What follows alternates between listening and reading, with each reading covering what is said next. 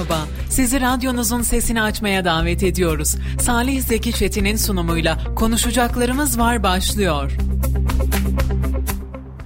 Efendim konuşacaklarımız var programından. Herkese mutlu günler mutlu haftalar diliyorum ben Salih Zeki Çetin ve Dilek Bilgi ile birlikte yeni bir haftaya hep birlikte başlıyoruz. Yeniden radyolarınızdayız. İnşallah keyifli bir hafta sonu geçirmişsinizdir ve umarım güzel ve keyifli bir hafta olur. Zira biz hafta sonu da çalıştık ama kaldığımız yerden bugün itibariyle devam ediyoruz. E, bugün yayınımıza bir 10 dakika 15 dakika kadar e, gecikmeyle başladık. Bugün Erciyes Anadolu Holding'deydik ve Erciyes Anadolu Holding'in CEO'su Alparslan Bayki Ertekin'in basın toplantısına katıldık. Hem e, Kayseri milletvekilleri Dursun Ataş hem de e, yine aynı şekilde CHP Kayseri milletvekili Çetin Arık'ın kendisine yönelttiği soru önergeleri hakkında bir basın açıklaması yaptı Alparslan Bayker Tekin. Böyle biraz uzun uzun konuştu CEO. Rakamlarla konuştu. E, bununla ilgili de haberimiz inşallah bültenimiz bitmeden, programımız bitmeden yetişirse yine efendim sizlerle buluşturacağız. Sizlerle e, sizlere ulaştıracağız. Oldukça uzun bir toplantıydı. Neredeyse 3 saat, 3,5 saat kadar da sürdüğünü söylememiz mümkün. E, böyle uzun uzun anlattı. Uzun uzun da dinletti kendini öyle söyleyelim. Takdir Kayseri kamuoyunun e, orada çok uzun süre kaldım henüz daha böyle toplantıyı harmanlayıp yorum yapacak kadar da açıkçası düşünemedim ama herhalde bu konuyla ilgili olarak da genel yayın yönetmenimiz Sayın Mustafa Bayram'dan da bir e, köşe gelebilir diye bekliyoruz biz de kendisiyle en azından yaptığımız konuşmada ondan aldığımız bilgi bu şekildeydi. E, bu arada Brent petrol sert bir şekilde düştü şu anda 112 dolardan işlem görüyor. Euro 18 lira 25 kuruş dolar ise 17 lira 31 kuruştan işlem görüyor görüyor. Brent petrol gerçekten 8-9 dolar birden aşağıya doğru geldi ve bugün itibariyle de benzinde motorinde bir indirim beklentisi de oluşmuştu aslında. Henüz resmi kaynaklardan herhangi bir açıklama e, yapılmasa da gözümüz kulağımız gelebilecek olan indirimlerde çünkü gerçekten çok fazla arttı fiyatlar son zamanlarda. E, buna rağmen dediğim gibi fiyatların düşmesini de tabii ki bekliyoruz.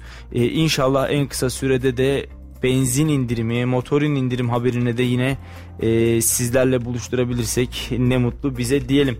Efendim bugün güzel bir haberle başlayalım güne. Kayseri gündemini ilgilendiren güzel bir haberle başlayalım ama bunların hepsinden önce uzun uzun konuştuk. Kendisine söz vermeyi unuttuk. Dilek hoş geldin. hoş buldum Salim. Valla sessiz sessiz kenarda oturuyorsun. Varlığını unuttuk kusura bakma. Estağfurullah Salihciğim. Nasılsın Dilek hafta sonu nasıl geçti? Teşekkür ederim Salihciğim. Ben de tüm Kayseri vatandaşları gibi kendimi sokağa attım. Parkta bahçede oturdum. Kitabımı okudum. Kahvemi oh. içtim. Hatırlıyor musun seçim zamanı Sayın Cumhurbaşkanı diyor diye millet bahçeleri yapacağız. Evet. Çimlerde yuvarlanacaklar diye. Sen yuvarlandın mı çimlerde? Bir millet bahçesi değildi ama ben de yuvarlandım. Peki programımızı böyle keyifli keyifli açmakta gerçekten gayet güzel. Bu arada geçtiğimiz e, en son yaptığımız program, Cuma günü yaptığımız program herhalde konuşacaklarımız var. Başladığı günden bu yana sosyal medyada en çok dinlenen e, bölüm olmuş. 70 evet. neredeyse 80 bölüm oldu herhalde. 80 bölümün sonunda da bunu yakalayabilmek oldukça güzeldi. E, çok çok fazla e, çok çok fazla. Kaçıncı bölümümüz? 91. 91 mi? Maşallah 91. kez konuşacaklarımız var diyoruz. Efendim bu arada biz bu bölümlerin hepsini podcast'te e, ve Spotify'a da yüklüyoruz. Radyoradar.com'dan evet, ve Spotify podcastlerinden dinleyebilirsiniz. Bu arada Ramazan ayında e, ara vermemize rağmen 90 bölümdür evet. bu işi yapıyoruz 91. bölüm. Gerçekten maşallah. ilk başladığım programı hatırlıyorum. Ya ben şimdi ne konuşacağım radyonun önünde ben şimdi ne söylemeliyim falan diye başlamıştım böyle kendi kendime. Şimdi ee, durduramıyoruz. evet evet böyle duvara bakarak falan konuşuyordum ilk başlarda. Derin derin dalıyordum böyle ufuklara. Ne konuşacağım Allah'ım zaman nasıl geçecek? Maşallah şimdi programın konsepti oturdu. E, dinleyicilerimiz sağ olsunlar bir teveccüh gösteriyorlar. Bizleri dinliyorlar yalnız bırakmıyorlar. Hepsinden Allah razı olsun. E, hepsine ayrı ayrı teşekkür ediyoruz. Sağ olsunlar var olsunlar. Ee, şimdi Hizmet İş Sendikası Kayseri Şube Başkanlığı ile İncesu Belediyesi İmar AŞ arasında ek protokol yapılarak çalışanların e, ücretlerine %85 zam yapıldı. Oo. Hayırlı uğurlu olsun. Ee, işte enflasyona vatandaşı yani çalışanı ezdirmemek herhalde böyle bir zamla e, nasip olurdu. %85 dilek. Bugün asgari ücrete gelse asgari ücretin 7500 lira olması gerekiyor. Gerçekten ciddi bir rakam. Kayseri belediyeleri bu noktada aslında hatırlarsan bu... Hepsini hepsini söylemek mümkün değil. Şu an İncesu Belediyesi bunu yapmış. Hayır hayır Tebrik şunu ediyoruz. Yani İncesu Belediyesi'ni takdir ediyoruz, tebrik ediyoruz ki e, baktığımızda e, gerçekten vatandaşının yanında olan bir belediye. Şunu diyecektim. Asgari ücretin ilk zamları e, konuşulduğunda da Büyükşehir Belediye de bu noktada personellerine net bir e, maaş belirlemişti. E, bu noktada Kayseri Belediyeleri maşallah e, çalışanlarının, personellerinin yanında İncesu Belediyesi'nin yaptığı zam %85 azımsanmayacak kadar yüksek. Tebrik ediyoruz, takdir ediyoruz. Ee, bak sen hatırlıyor musun bana her şeyi eleştiriyorsun diyordun. Al sana eleştirilmeyecek bir şey işte. Sayın Mustafa İlmek Başkan eline koluna sağlık. Eleştiriye mahal bile Bırak. vermemiş. Acaba şöyle mi olsa, acaba böyle mi olsa bile demeye fırsat bırakmadan %85 zam yapmış. Gerçekten çok ciddi bir rakam. Yani hani bu böyle e, azımsanacak bir şey değil. Gerçekten çok ciddi bir rakam. Bunu ee, devletimiz yapmadı. Bize %50 yaptı. Belediyelerimizi tebrik ediyoruz. Eline koluna sağlık. Ee, İncesu Belediyesi'nde çalışan personeller tarafından öyle zannediyorum ki e, büyük bir takdirle, büyük bir teveccühle de karşılanmıştır bu zam. Çünkü e, belki de yani İncesu Belediyesi'nin ya da belediyeler tarihinin görüp görebileceği en yüksek zam, en yüksek zam oranıdır. E, zaten şöyle de bir durum var. Yani e, bir belediye önce personelinin yanında olacak ki buna en iyi örnek şu an vereceğimiz Sayın Mustafa Başkan'ın başkanlığını yaptığı İncesu Belediyesi e, o vatandaşın yanında olacak, destekleyecek, personelini motive edecek ki daha iyi işler çıkarsın. E, sonuna kadar da tebrik ediyoruz. Gerçekten biz almış kadar sevindik. Evet evet e, gerçekten çok fazla yani helal olsun, helal hoş olsun. Gerçekten işçinin, emekçinin hakkını her kim savunuyorsa e, onu bir kez değil, on kez, on kez değil, yirmi kez de elimiz çatlayıncaya kadar da alkışlamaktan geri kalmayız. Bunu ifade edelim. E, İlmek Başkan'a uzatalım istersen mikrofonları çünkü Tabii. gerçekten ben e, yayından önce de aradım herhalde müsait değildi. E, kendisine ulaşabilirsem yayına da bağlayıp ayrı ayrı böyle tebrik edeceğim, teşekkür edeceğim. %85 demek ki bir belediyenin e, işçisine bu zammı verebildiğini de aslında bizlere göstermiş oldu Sayın İlmek. Ben e, İncesu Belediyesi nezdinde Kayseri'deki tüm belediyelerimizin de bu bu noktada gerçekten enflasyona e, katkı sunacak, çalışanını ezdirmeyecek bir politika izleyeceğini umuyorum. En azından bunu umut ediyorum. Sadece Size aynı Kayseri şekilde değil. Kayseri yani biz Kayseri yerelinde olduğumuz için söylüyorum. Yoksa 81 ilimizin bilmem kaç bin belediyesine de aynı şey geçerli olacaktır diyorum ama bundan da ötesi, bundan da önemlisi asgari ücret zammı artık biraz daha daha fazla konuşulmaya başlıyor aslında. Asgari ücret zammı biraz daha fazla dillenmeye başlıyor aslında. E, tabii ki asgari ücret zammı beklemek de işçinin, emekçinin en doğal hakkı diye düşünüyoruz.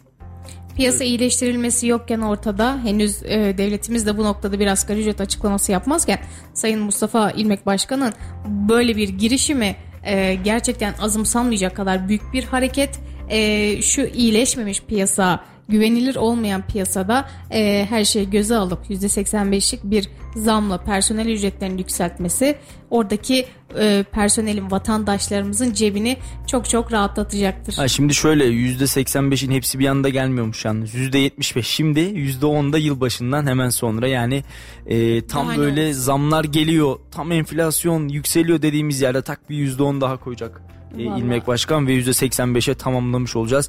Tabii durum şart o gün ne getirir bilmiyoruz ama kendisinin İncesu'da sevildiğini biliyoruz. En azından gittiğimiz zaman gördüğümüz tablo bu. Ee, Çok da ciddi oy almıştı zaten. Evet, evet. Ee, gidip gördüğümüzdeki tablo da bu. Bundan sonra da herhalde belediye nezdinde en azından çalışmaları da e, takdirle takip edilir. Şimdi sözü kendisine bırakalım ya. Günün yıldızına sözü bırakmak gerekiyor. Bugün gerçekten herhalde en çok konuşmak İncesu Belediyesi yetkililerinin e, hakkı evet, diye düşünüyorum. Kesinlikle. Hepinizi saygıyla selamlıyorum. Bugün daha doğrusu bir hafta önce başlayan toplu iş sözleşmesi protokolümüzün bir sadece tek görüşünü de hallettik. Sebebi de şuydu. Bizim mesai arkadaşlarımızın mali sıkıntılarına bir nebze olsun destek verebilmekti. Ülkenin yaşadığı sorunlarda biz işçimizin yanında olur isek işçimizin de hizmetler anlamında bizim yanımızda olacağını biliyoruz. Toplam itibariyle 2022-2023 1 Temmuz'una kadar %85 civarında bir zam hayırlı uğurlu olsun.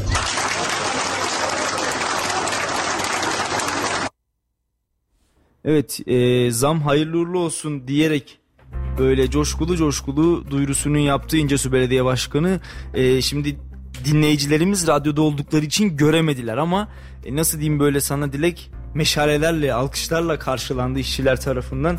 Ee, yani azımsanmayacak bir zam. İnşallah asgari ücrete de böyle %80'leri 85'leri bulan bir zam Ay hadi inşallah. Yaparlar ama asgari ücrete yapılan bu zam sonrasında da inşallah şey olmaz. Ee, tekrar piyasadaki ürünler ona doğru orantılı olarak %100'ler %120'lerle artmaz inşallah.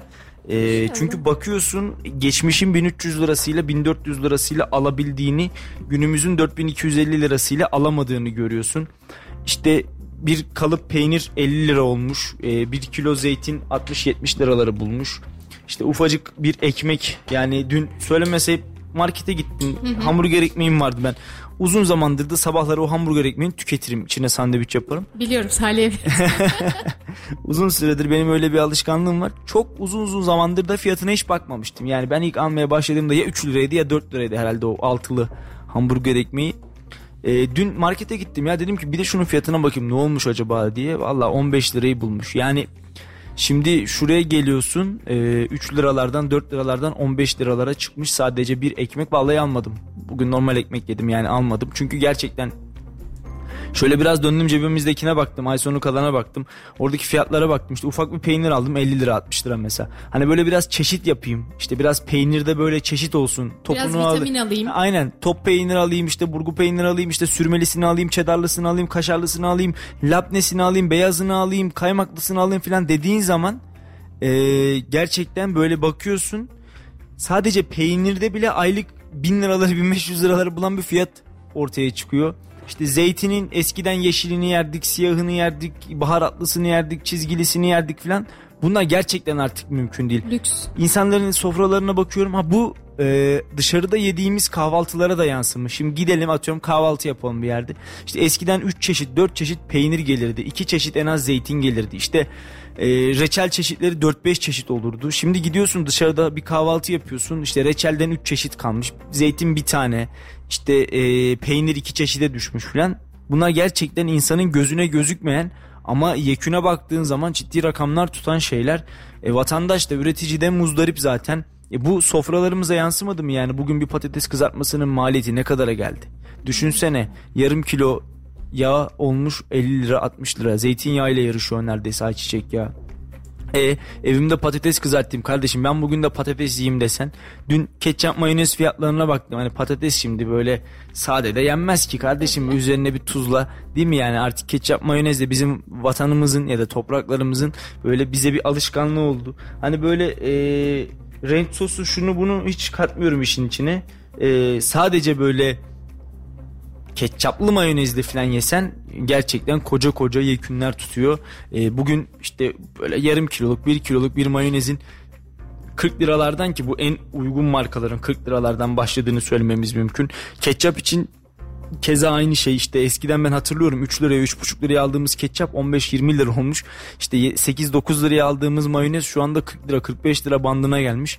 Ee, durum böyleyken de maalesef üzülerek söylüyorum ki e, yiyecek sektörü adına ya da beslenmemiz anlamında çok böyle geleceği umutla ve ufukla ben bakamıyorum. Çünkü çiftçi de ekmiyor. Şimdi her gün aynı şeyi konuşuyoruz ama çiftçi ekmediği için bunun soframıza ulaşması da zorlaşıyor. Soframıza ulaşması zorlaştığı için fiyatı artıyor. Fiyatı arttığı için artık alamıyoruz. Alamadığımız zaman da maalesef beslenemiyoruz. İşte Dünya Sağlık Örgütü'nün verilerine göre dünyada her 5 kişiden biri öğün atmamak zorunda kalıyor. İşte ya sabah yemiyor ya öğlen yemiyor ya akşam yemeden yatıyor ve bunu sağlık için de yapmıyor. Bunu cebini düşündüğü için maalesef yapıyor. Ve besin yetersizliği bu da insanlığımızın en büyük e, sağlıksal tehlikelerinden bir tanesi. Atalarımız güzel söylemiş azı zarar çoğu karar diye. E, öyle miydi? Azı karar çoğu zarar. Öyleydi herhalde.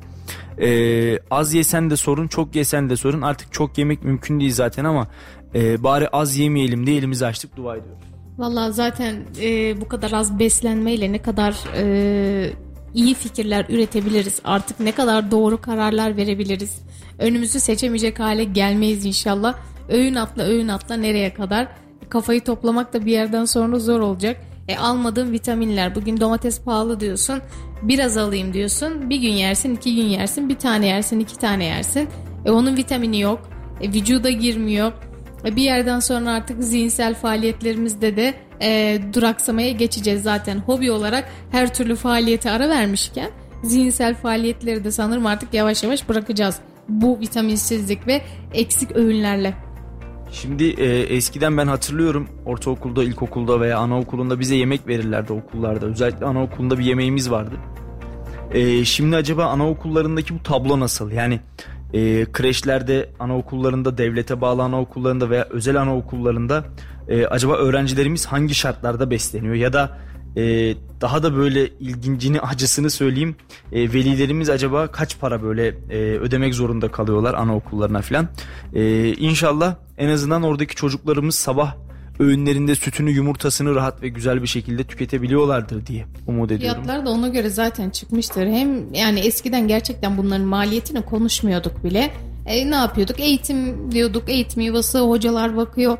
Yoruluyor çocuklar küçük. Bir şekilde emeğin hakkını e, verdiğimiz fiyatları çok görmüyorduk. Ama şimdi bu işin içine beslenme girdi. Sütün fiyatı, litre fiyatı belli. Olmuş 18 lira 20 lira. E, geliyor kreşte 50 tane çocuk. Sen şimdi günlük onlara süt çıkar. Bunun yumurtası, yumurtanın kolisi olmuş 80 lira 90 lira. Yanında sebzesi, çocuklar vitaminini alsın, enerjileri olsun. Sonuçta sen orada emanet çocuk bakıyorsun baktığında. E bu noktada iyi de e, bir bakım vermek durumundasın. Eskiden 700-800 lira olan minimum kreşlerin şu an fiyatları e, yani sadece tahmin eminim buna 3000-3500 liradan başlıyordur ki bu da e, sanırım en uygun fiyatlı diyebileceğimiz bu kapsamda daha merkeze uzak yerler falandır. Bunu soralım o zaman dinleyicilerimize şu an bizi araç başında dinliyorsanız ya da yoldaysanız ya da sosyal medyada bizi dinliyorsanız e, yorumlar kısmına lütfen yazın. Araç başındaysanız ya da e, bizi radyolarınızdan dinliyorsanız 0352 336 25 98 numaralı WhatsApp hattımıza ya da e, yorumlar kısmına Instagram'da ve Facebook'ta yazabilirsiniz. E, kreş ücretleri ne kadar olmuş? Valla ben de bak şimdi böyle Bizi dinleyen düşününce... veliler vardır şimdi illaki. Mutlaka. Hocalar da vardır. Mutlaka Bekliyoruz. ben de böyle düşününce gerçekten merak ettim. Şöyle de bir ufak da olsa bir çocukluk yıllarıma da dönebildim. Gerçekten ben hatırlıyorum. Ee, ben devlet okulunda bir anaokuluna gitmiştim ama e, o dönemin eğitim şartları gerçekten çok çok daha üst düzeydi. Ben böyle olduğunu düşünüyorum yumurtamızdan peynirimize, sebzemize kadar birçok noktada sabah rahat rahat kahvaltımızı yapabiliyorduk. Öğlen öğünlerimizde atıştırmalıklarımızı rahat rahat tüketebiliyorduk. Ama bugün maalesef e, aynı tablodan çocuklar için bahsetmemiz mümkün Bir de bu işin şu kısmı var sadece biliyorsun ki bu tarz kreş ve eğitim, küçük anaokulu eğitim kurumlarında bunların yabancı dil versiyonları var. İşte paket paket. Yani çocuğum şu eğitimi de alsın yüzme de alsın tenis de öğrensin bunu da öğrensin. Yani yiyeceği içeceği geçtik. Çocuğa hobi kazandıracağız derken yeğenlerimden biliyorum aylık 7000-7500 lirayı bulan minimum tutarlarımız var maalesef. Kesinlikle. Konuyla ilgili de e, İyi Parti Kayseri Büyükşehir Belediyesi Grup Başkan Vekili Kazım Yücel'in bir açıklaması var aslında. Tam olarak böyle bizim gibi kreşe yumurtaya ete süte değinmiyor ama genel manada hayat pahalı ama vatandaş söylemeye çekiniyor diyor. Şimdi istersen Kazım Yücel'e bir kulak verelim. Kabinde kaldığımız yerden devam edelim. Tabii. Hayat pahalılığı ile ilgili aslında önümüzdeki Kurban Bayramı İstanbul'daki öğrenciler veya yaşayan yoğunluktaki halkın veya başka şehirlerden başka illerde anne babalarının yanına gitme döneminde en bariz görülen bu akaryakıt zamları ile ilgili ulaşımdaki fiyat artışları. Yani hakikaten bir uçak fiyatına yaklaşan İstanbul'dan Bitlis'e sabah gördüğüm bir haberlerde veya başka şehirlere rakamlar bir ailenin tek kişinin gidiş gelişinin neredeyse 1000-1500 liraya mal olduğu 4 kişilik bir ailenin 6000 liraya Örnek veriyorum işte İstanbul'dan Bingöl'e, Van'a, Antalya'ya gidebilmesi için harcaması gereken rakam. Bir de gittiği yerde bir İstanbul'da yaşayan asgari ücretli veya Kayseri'de yaşayıp İstanbul'a gidecek asgari ücretlinin hayal olduğu bir dönemdeyiz. Bu gerçekleri artık vatandaşımız görüyor, biliyor ama vatandaşımızda öyle bir sakinlik var ki, öyle bir kadercilik var ki ben baktığım zaman çaresizlikten mi konuşmuyor yoksa korkudan mı konuşmuyor bunu da anlamış değilim. Ben yaz dönemlerinde tabii ki ülkenin akaryakıt zamlarıyla birlikte bir sıkıntı içerisinde ilerleyen günlerde bütün bölgelerde tarımın e, biraz daha canlanacağı veya bir takım noktalarda ürünlerin üretilebildiği, nakliyenin olmadığı, halka daha ucuza ulaşabileceği yerlerde bir yaşam standartlarının hafif bir yumuşamaya gireceği düşüncesindeyim. Bayram sonrası tabii ki iç turizmin canlanmasıyla birlikte özellikle yurt dışından gelen turistlerin turizmi canlandırmasıyla Türkiye'ye bir kaynak daha gelecek.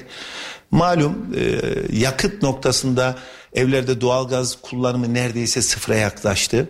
Vatandaşlarımız bu anlamda da yaz döneminde bir rahatlık içerisinde olacak. Sakın bunu hükümetin bir politikası olarak görmesinler. Bu aslında şu anda konjektörel olarak her dönem yaşadığımız rahatlık aslında bu dönemde artırıp kış döneminde harcayan bir Türk toplumu idik. Onun için yaz dönemindeki ufak tefek rahatlama hükümetin bence başarısı değil. Bu ülkedeki insanların daha az para harcar pozisyona gelmesi. Akaryakıta gelen zamlar aslında evimize giren tekstilden gıdaya kadar her şeyin maliyetini artırdığını hemşerilerimiz biliyor. Asgari ücret 2750'den 4250'ye çıktığında vatandaşımız çok mutlu olmuştu. O gün yine demiştik ki inşallah bu artışlar ürünlere bir maliyet olarak yansımaz.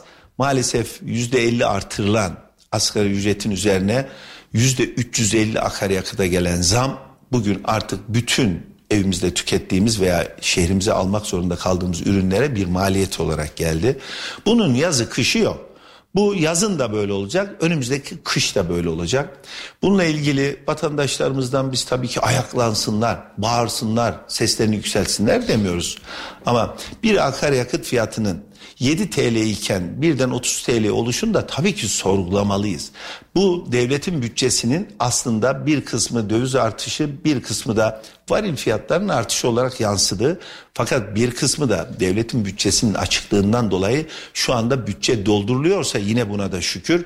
Ama bütçe karşılamıyor da maaşlar buradan ödeniliyor ise eyvah.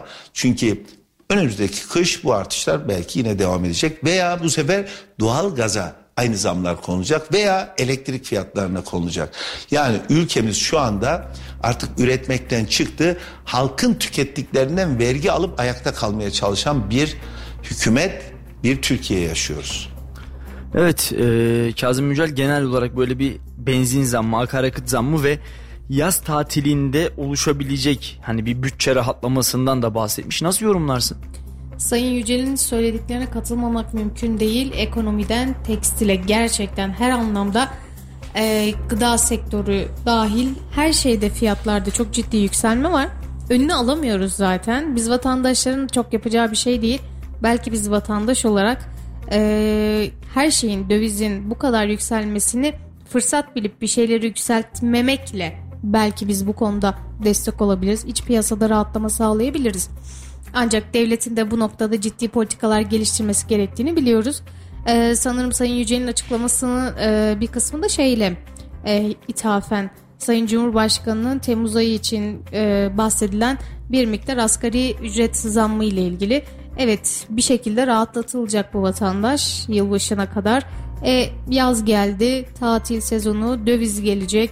Çalışanlar bu noktada e, bir miktar döviz girişiyle ülkedeki aslında rahatlama sağlanacak aslında. Bu bir gerçek. Evet. Bu noktada rehavete kapılmayalım diyor. Çok ciddi aslında çok doğru bir söylem, çok ciddi bir söylem. Göz ardı edilmemesi gereken bir söylem. Ee, evet yazla birlikte bu döviz girişiyle e, bir miktar e, likit varlığıyla piyasalar rahatlayacak. Ancak bu noktada öncelikle vatandaşın e, bunlara fırsat bilerek fiyat yükseltmek yerine ederinden vermesi, gerçekten hakkıyla olan fiyatından vermesiyle piyasalar önce biz rahatlatacağız. Bu noktada da artık e, yavaş yavaş kendimiz düzeltmeye başlayacağız. Ama Dilek bu hep bir sıkıntıya yol açmıyor mu? Yani bakıyoruz e, bunu tabii ki işin hakkaniyetle yapan esnaflarımızı tenzih ederek konuşuyorum. Asgari ücret zammı dedik ne oldu? Bir anda tepeden tırnağa, iğneden ipliğe %30'ları, %40'ları, %50'leri bulan zamlarla karşılaştık. İşte daha asgari ücret asgari ücretlinin cebine girmeden 4250 açıklandıktan sonraki süreci hatırlıyorum. Öncesini hatırlıyorum. Ee, öncesinde zaten bir zam furyası vardı. Bir de asgari ücret açıklandıktan sonra gelen bir zam furyası var. E, bugün bakıyorsun her şeye zam. İnşallah böyle olmaz. Yani işte nasıl olsa vatandaş e, elektrik ödemeyecek, az ödeyecek. Nasıl olsa vatandaş işte doğal gaz ödemeyecek falan diye inşallah e, önümüzdeki süreçte bunlar fırsata çevrilmeye çalışmaz. Vatandaşımız da bunun rehavetini inşallah yaşamaz.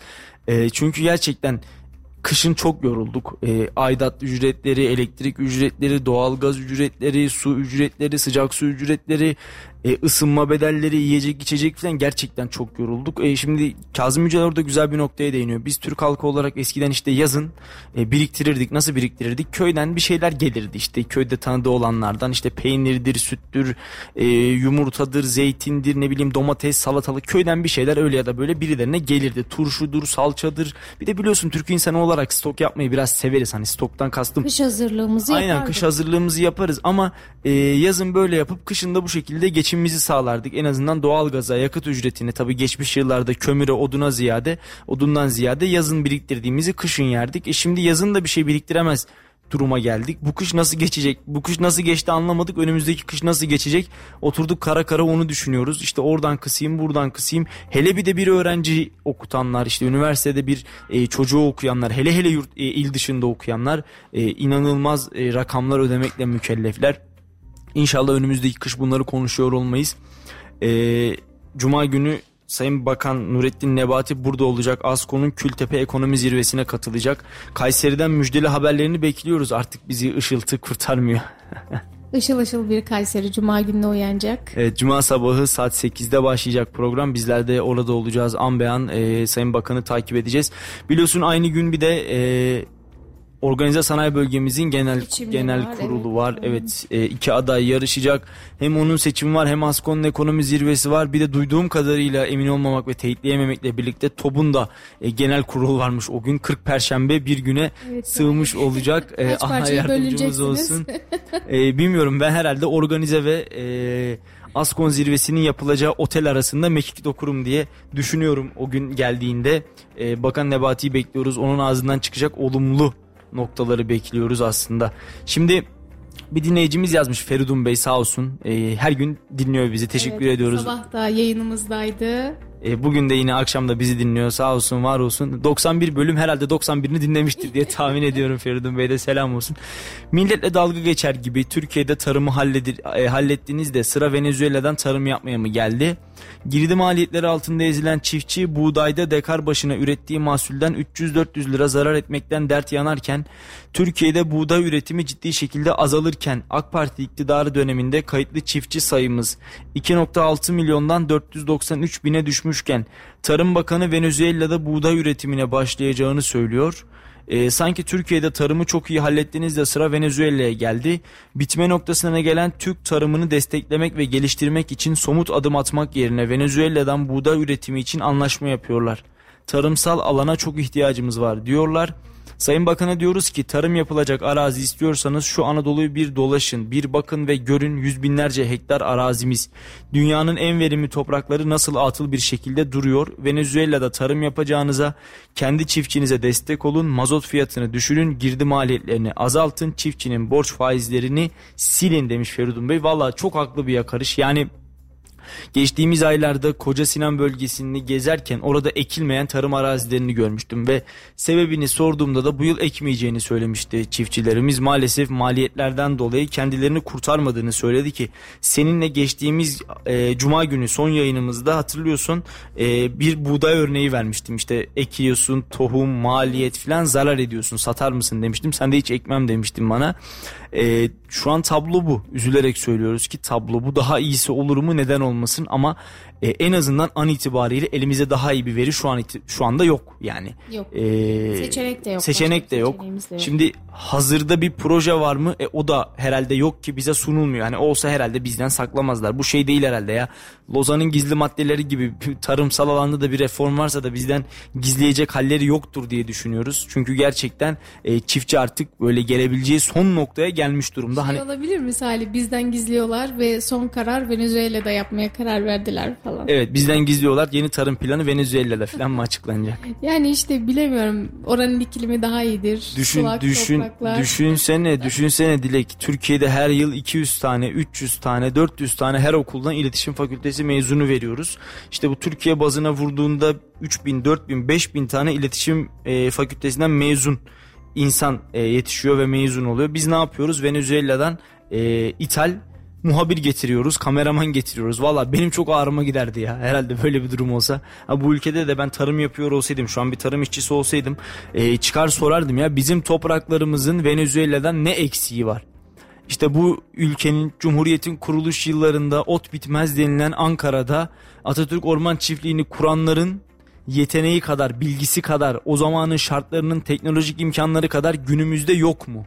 E bütün bunları oturup bence e, böyle enine boyuna sorgulamamız gerekiyor. Mesela e, çok affedersin böldüm. Sayın e, İçişleri Bakanı Süleyman Soylu'nun bir açıklaması vardı. Afganlar olmasa e, hayvancılığın yapılamayacağı, az yapıldığı, bitme noktasına gelindiği e, minvalinde sözleri vardı.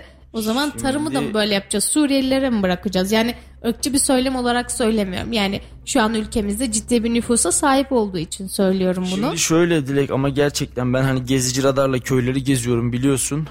Ee, 55-60 bölüm oldu neredeyse. Gitmediğimiz ilçe, gitmediğimiz köy neredeyse böyle Kayseri'de yok denecek kadar az. İlçe hiç yok da köy vardır illa ki. Çünkü 600 tane köy var. Biz sadece 60'ına gitmişiz. Daha %10 tamamlanmış ama e, orada gittiğim zaman ben soruyorum işte hayvancılık yapanlara çoban nerede diye herkes Afgan çobanla çalışıyor.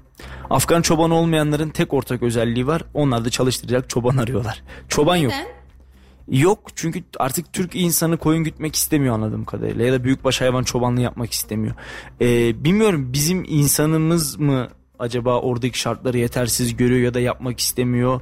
Ee, bunu bilmiyorum. Ee, aslında bak şöyle bir durum var.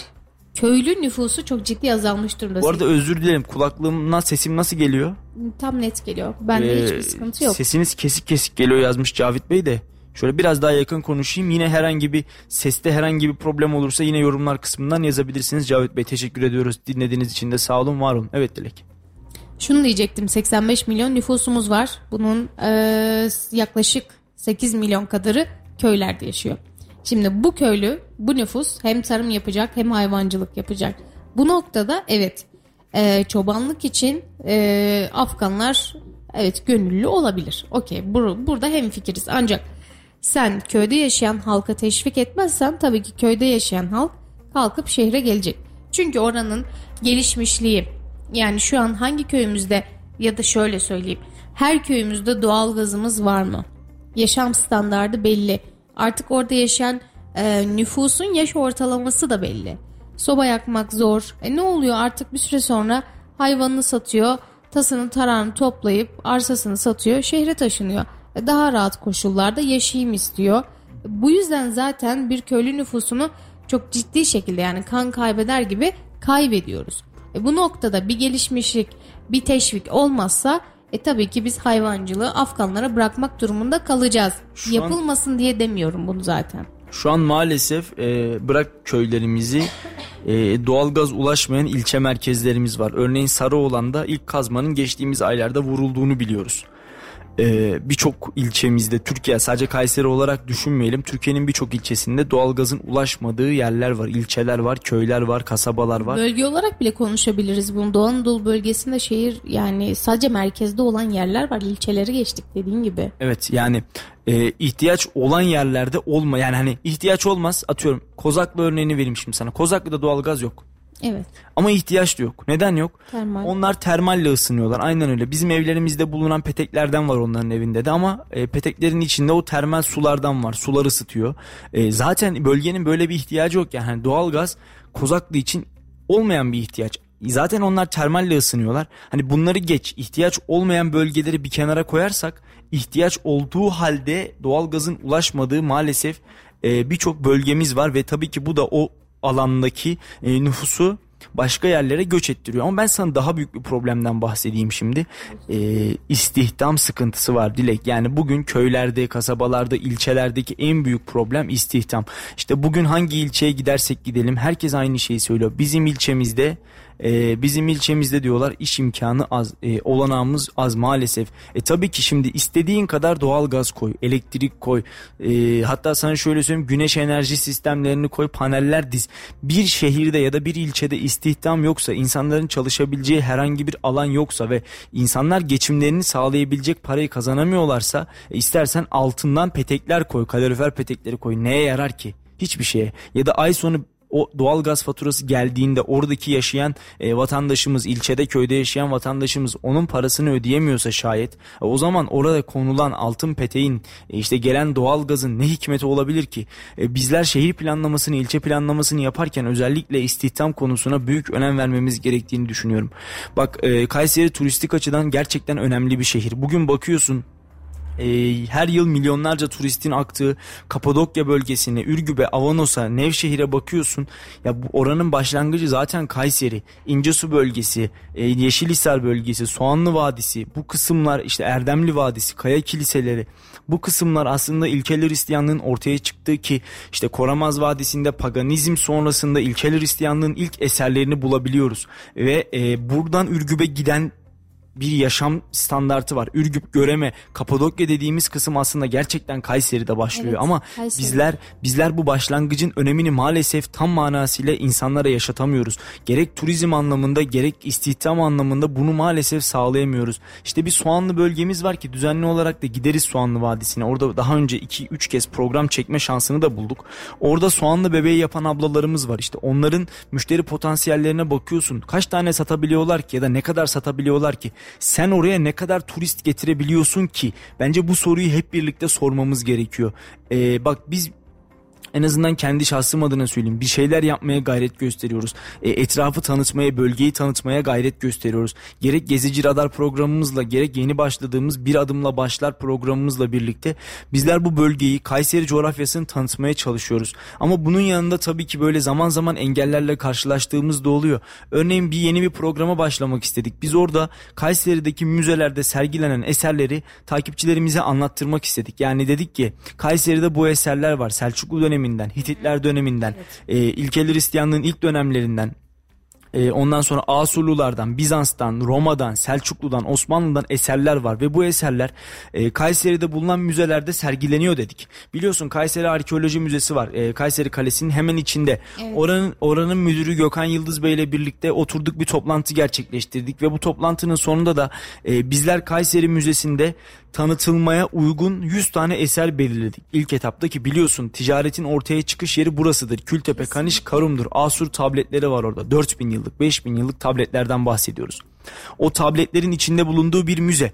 Biz dedik ki bir müze bir eser yapalım ve burada ee, dinleyicilerimize, takipçilerimize bu eserleri anlattıralım. Ben anlatmayayım ya. Ben ben de öğreneyim bu program vesilesiyle. Hı hı. Ee, sanat tarihçileri anlatsın, arkeologlar anlatsın, sümerologlar anlatsın, e, böyle asurologlar anlatsın. O tabletleri okuyabilen ya da o eserleri e, bilen insanlar anlatsın. Bizler Büyükşehir Belediyesi'nin iştirakinde olan müzelerde bunları gerçekleştirebildik. Örneğin Gevher Nesibe Şifahanesi, Selçuklu Uygarlığı Müzesi diye bildiğimiz yerde e, Fehmi Bey sağ olsun bütün müzelere müsaade etti Büyükşehir Belediye'miz sağ olsun. Biz orada bunu anlattık. Orada e, çalışan hanımefendilerle, e, sanat tarihçileriyle, arkeologlarla birlikte oradaki Selçuklu eserlerinden bir envanter ortaya çıkarttık.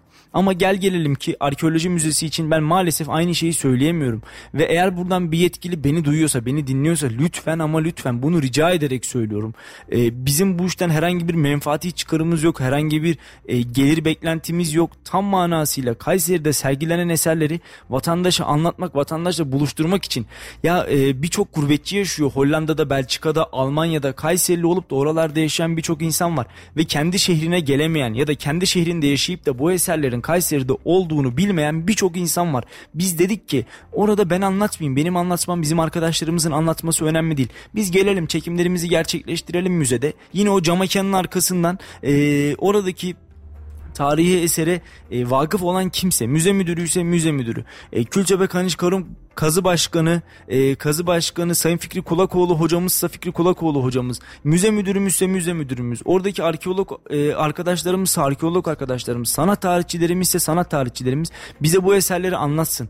Biz de bunları bir program haline getirip buradaki e, takipçilerimizle buluşturalım ve insanlar Kayseri'de yaşayan medeniyetlerin özünü anlasınlar.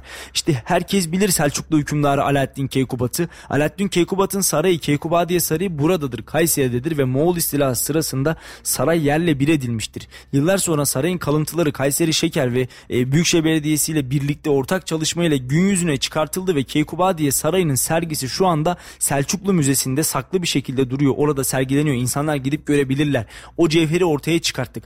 Gelin diğer eserlerimizi de biz takipçilerimizle ve Kayseri kamuoyuyla paylaşalım. Kayseri'de neler varmış biz bunları yapalım istedik ama neye takıldık bil bakalım. Bakanlık izin vermedi. Bürokrasi. Bürokrasi izin vermedi, bakanlık izin vermedi. Sağ olsun müze müdürümüz Gökhan Yıldız Bey yoğun çaba gösterdi. Sağ olsun İl Kültür Turizm Müdürümüz Şükrü Dursun Müdürümüz gerçekten yoğun bir çaba gösterdi ama maalesef bakanlıktan olumlu yanıt alamadık. Neden alamadık? Benim oradan herhangi bir menfaati beklentim yok. Ya da Mustafa Bey'in, Kayseri Adar'ın ya da Gökhan Bey'in müze müdürünün ya da Şükrü Bey'in İl Kültür Müdürümüzün oradan menfaati herhangi bir çıkarı yok. Biz ortaya bir proje koyduk. Biz bunu yapabiliriz dedik. Onlar da sağ olsun yapabilirsiniz buyurun dediler ama biz bürokrasiye takıldık. Neden süreç böyle işliyor? Yani lafa geldiği zaman bu eserleri tanıtan yok, bu eserleri bilen yok diye çıkıp büyük büyük konuşan devlet büyüklerimiz e, hal durum tanıtmaya geldiğimizde de maalesef önümüzü açmadığını görüyoruz ve bu durum beni gerçekten çok üzüyor. Valla dediğin gibi Kayseri zaten hmm, burada hüküm sürmüş medeniyetlerin gerçekten beşiği. Birçok medeniyete ev sahipliği yaptı. Bu kadar e, tarihi eser, bu kadar tarihi doku ki biz zaten iç içe yaşıyoruz. Benim şehir dışından arkadaşlarım geldiğinde çok şaşırıyorlar. Kümbetleri görmek, e, şehir merkezinin bu kadar ortasında bir kaleyle iç içe olmak gibi birçok biz zaten tarihi e, dokuyla bir arada yaşıyoruz. Ancak her yerimiz tarih fışkırırken bu kadar ket vurulması, insanlara anlatılamaması. Bugün bir insanın müze merakı yoksa o insanı müzeye sokamazsınız. Ama bir şeyleri anlattığında, bildiğinde bu sefer merak edip gidecek.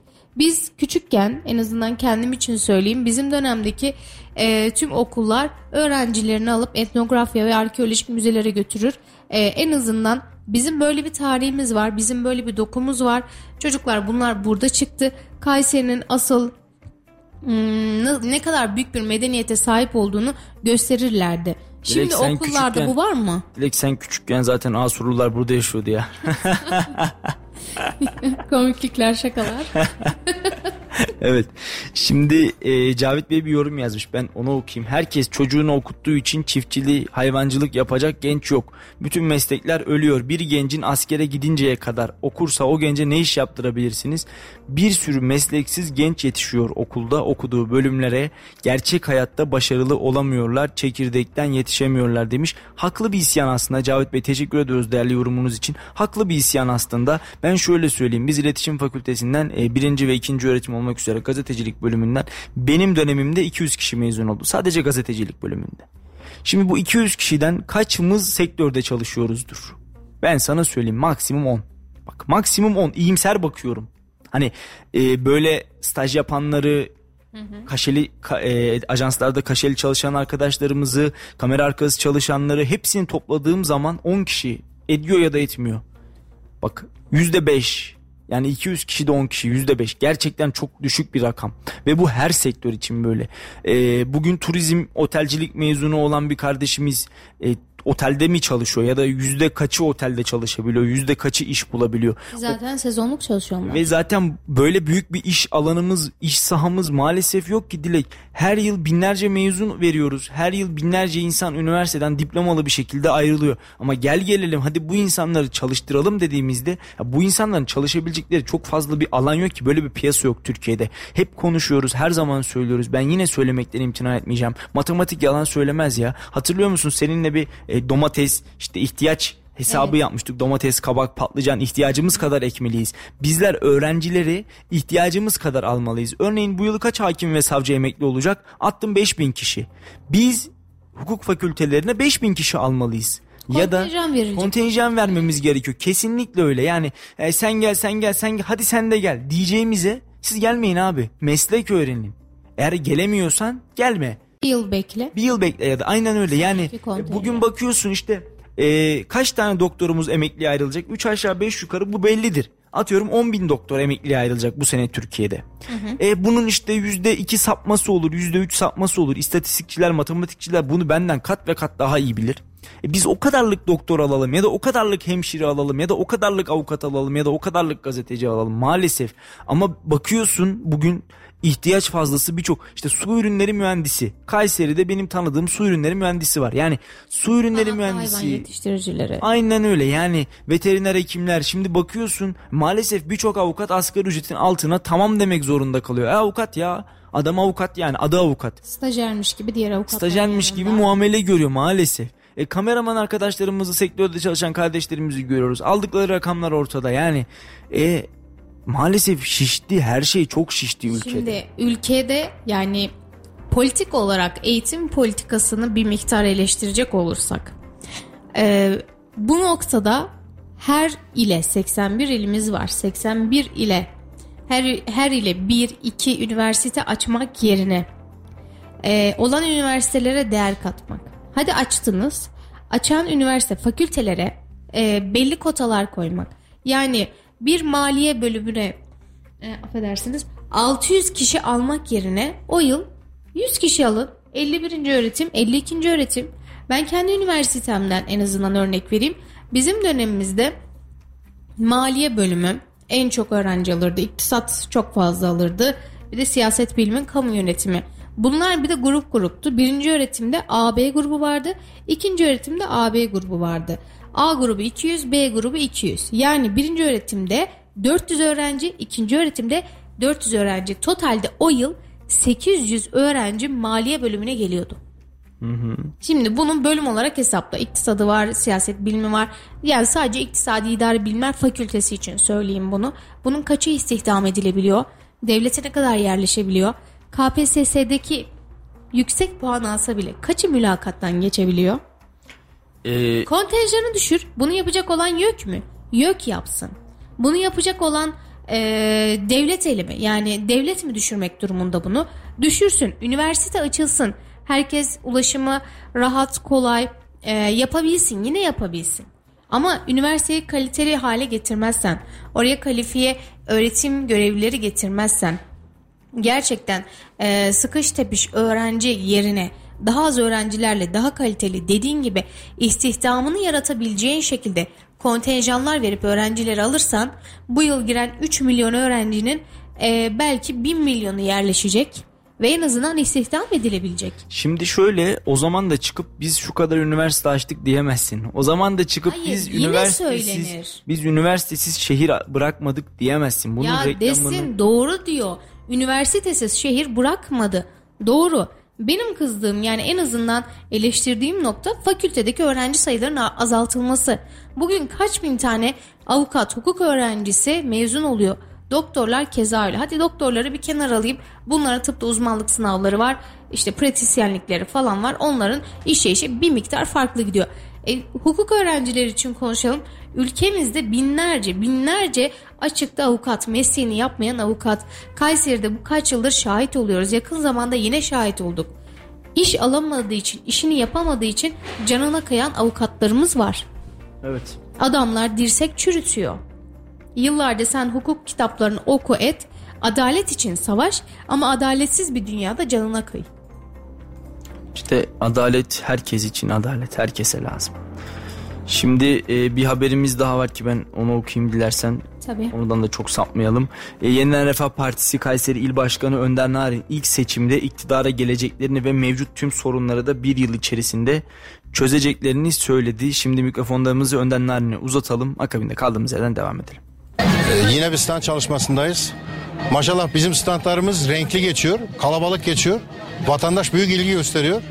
Ee, biz 3 yıl önce açtığımız standla şimdiki standlara kıyasladığımız zaman şimdi bayram havasında geçiyor bizim standlarımız. Vatandaşımız arayış içerisinde olduğu için çareyi umudu bizde görüyor. Genel başkanımızı duyan, ismini duyan, Erbakan soy ismini duyan da hemen üye oluyor ve diyor ki artık ben sizinleyim. Başka bir tarafa gitmeyeceğim. Başka bir yol yok zaten diyor. Bizi kurtaracak tek kişi Fatih Erbakan'dır diyor. Yeniden Refah Partisi'ne kayıtsız şartsız üye oluyor ve bizim projelerimizi dinleyerek kendisine bir bizimle birlikte yol çizip diyor ki en kısa seçimde en yakın seçimde yeniden Refah Partisi'ni inşallah iktidara getireceğiz diyor.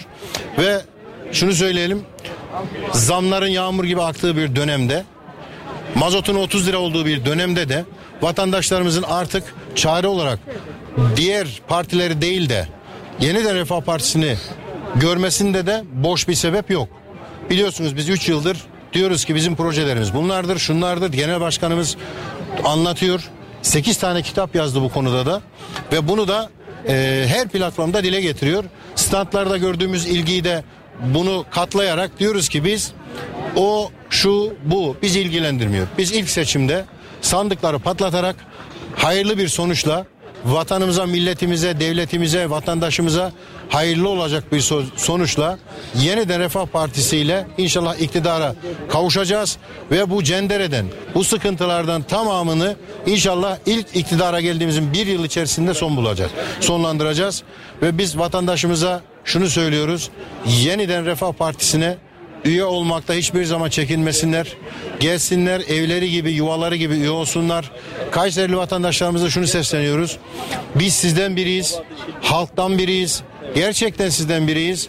Kayseri'deki 30 senelik siyasi anlayışta görmediğiniz ilgiyi bizimle göreceksiniz ve siyasi anlayışı 3 yıldır nasıl Kayseri'de değiştirdiysek sahalarda sizin yanınızdaysak seçim zamanı değil geçim zamanı yanınızdaysak her zaman için mecliste de ve devlet hiyerarşisinde de sizin yanınızda olacağız ve Kayseri'yi hak ettiği yere biz taşıyacağız. İnşallah vatandaşlarımız da bunu görüyor ve kimin ne olduğunu hep beraber hissediyor. Bizim anlatmamıza gerek kalmadan da işte gördüğünüz bu ilgiyi yaşatarak bizim standlarımıza ilgi her geçen gün artıyor. Biz sokaklardayız. Seçim startını verdik ve seçim akşamına kadar da hiçbir parti üyemiz, parti teşkilatımız küçüğünden büyüğüne sandıklardan çıkacak sonuca kadar yatmayacak, kalkmayacak, seçime hazırlanacak. Sıkmadığımız el, çalmadığımız kapı, gitmediğimiz köy, gitmediğimiz kasaba kalmayacak. Bir girmediğimiz bina kalmayacak. Kimin ne derdiyse varsa dinleyeceğiz ve sonunda da inşallah çareyi bizde bulacaklar. Biz bu şekilde çalışarak en kısa zamanda iktidar olacağız diyoruz. Saygılar, sevgiler sunuyoruz. Allah'a emanet olun diyoruz. Evet, e, Yeniden Refah Partisi Kayseri İl Başkanı Önder Narin de e, seçimle alakalı konuştu. Sıkmadık el, çalmadık kapı, girmedik köy, kasaba, mezra bırakmayacağız dedi. E, seçime de artık 363 günlük bir süreç kaldı. Yani bir yıldan daha az gün sayar hale geldik. Bizim için de her geçen gün böyle daha e, hızlı, her geçen gün seçim sattığına daha böyle yakın geçiyor. İnşallah ülkemiz için en hayırlı sonuç sandıktan çıkar ve günü geldiğinde e, iktidar her kim olursa olsun hiç önemli değil. İnşallah bu ülke için çalışmaya, çabalamaya her zaman olduğu gibi devam edilir. Sayın Narin e, halka karışacaklarını e, gidilmedik köy e, ulaşılmadık mezra halk e, vatandaş bırakmayacaklarını söyledi. E, hatırlarsan yakın zamanda bunun konuşmasını da yapmıştık seninle. En doğru politika budur. E, merkezdeki insanlar yereldeki insanları dinlemeye fırsatı olmuyor ve anlayamazlar da. E, çünkü oranın yaşam koşulları, e, demografik yapısını bilemiyorlar. İnsanların beklentilerini anlayamıyorlar. E, bu noktada yapılacak iş tabii ki il başkanlıklarına düşüyordu, ilçe başkanlıklarına düşüyordu. Sayın Narin bu noktada çok ilgili. E, kendisini de bizatihi çok severim. Sayın Başkan e, bunu diyorsa yapar. Halka da karışır. Halkı da dinler. E, hak, ülkemiz için ve kendi partileri için haklarında hayırlısı olur. Umarız Türkiye'yi en ileriye taşıyacak e, bir partimiz iktidar olur diyorum. İnşallah yani o halkın teveccühü ona biz bir şey diyemeyiz. Evet. Bir haber vardı sen onu evet, okuyacağım diyordun. E, efendim çok şey son dakika olarak aslında girdik kendi Kayserim Net ve bir Ha'dan e, Kayseri Şeker'den son taksiti ödemediler iddiasına yalanlama deniyor. Geçtiğimiz günlerde Turhal Şeker Fabrikası son taksit ödeme törenini düzenlemişti Kayseri Şeker Fabrikası. E, bunun hakkında da son taksidi ödenmediği iddiası ortaya atıldı. Sosyal medya üzerinden yapılan bu iddia üzerine Kayseri Şeker Fabrikası bir basın açıklaması yaptı. Yapılan açıklamada da şunları söylemiş. Uygulamaları ve vizyonuyla pancar tarımı ve şeker sektöründe öncü bir rol üstlenen Kayseri Şeker pancar tarımının ve şeker sektörünün güçlü bir aktörü olarak yoluna emin adımlarla devam etmektedir demiş. Sürekli gelişime ve büyümeyi ilke edinen şeker e, Kayseri Şeker 2018 yılında Özelleştirme İdaresi Başkanlığı tarafından gerçekleştirilen ihale ile Turhal Şeker Fabrikası'nı 569 milyon liraya e, lira ile bünyesine katan tek çiftçi kuruluşu olmanın haklı gururunu yaşamaktadır. 110 milyon 528 bin 250 lira tutarındaki son taksidini de 7 Haziran 2022 tarihinde ödemiştir. İlgili ödemenin banka dekontu kamuoyunun bilgisine sunulmak üzere ektedir demişler. Eee 8 Haziran 2022 tarihinde Turhal Şeker Fabrikası'nda düzenlediğimiz törenle Kayseri ve Tokat illerinden çok değerli devlet adamları ile birlikte Sayın Tokat Valisi ve il protokolünün yanı sıra binlerce çiftçi de son taksit ödeme sevincine ortak olmuştur. Maalesef sosyal medya üzerinden yalan ve iftirayı yaşam tarzı haline getirmiş bir güruh yine sahneye çıkmış ve son taksitin ödenmediği yalanını fütursuzca dillendirmeye başlamışlardır. Bu yalan ve iftirayı bazı basın kuruluşları da sütunlarına taşımıştır. Muhatabımız çiftçide toplumda karşılığı bulunmayan yalan ve iftiradan beslenen amacı geçmişte olduğu gibi ranttan başka bir şey olmayan bu güruh değil. Başta aziz çiftçilerimiz olmak üzere törenimize katılan hepsi birbirinden kıymetli devlet adamlarımız ve konuklarımızdır. Bu değerli konuklarımıza olan saygımızdan ve kamuoyunu doğru bilgilendirmek adına açıklama yapma gereği duyulmuştur demişler efendim. Şimdi dekontta paylaşılmış benim de önümde 110 e, milyon 528 bin 250 Türk lirası tutarındaki e, son taksit böylelikle ödenmiş. Biz de oradaydık. E, şimdi ya keşke bu tür konularla Kayseri ve Kayseri şeker gündeme gelmesi. Bir şeyler yapılmaya çalışılıyor. Yani daha iyisi varsa buyurun yapın arkadaş. Bu kadar basit hani şey değil bu. Ben burada işte Hüseyin Akay yapıyor, Ahmet Mehmet yapmıyor ya da şu yaptı bu yaptı demiyorum. Daha iyisini yapacak varsa buyursun yapsın. Şeker orada, diğer kuruluşlar orada. Yani e, meyve veren ağacı taşlamaya gerek yok bence ya bir özelleştirme yapılmış öyle ya da böyle Tokat'ın Turhal ilçesindeki Cumhuriyetimizin dördüncü e, şeker fabrika dördüncü fabrikası olan Turhal Şeker Fabrikası özelleştirilmiş ve ilk kez bir çiftçi kuruluşu bunu özelleştirmiş özelleştirme başarmış. Turhal Şeker Fabrikası sıradan bir fabrika değil. Mustafa Kemal'in hayattayken yaptırdığı son fabrika. Cumhuriyet tarihimizin dördüncü fabrikası. Evet. Açılışına rahmetli Başbakan İsmet İnönü, eşi, e, kardeşi, onun dışında Mustafa Kemal'in çocukluk arkadaşı, yol arkadaşı Nuri Conker Bey, yine Celal Bayar gibi e, devlet adamlığımızın en üst kademelerinde yer etmiş insanlar gelmiş.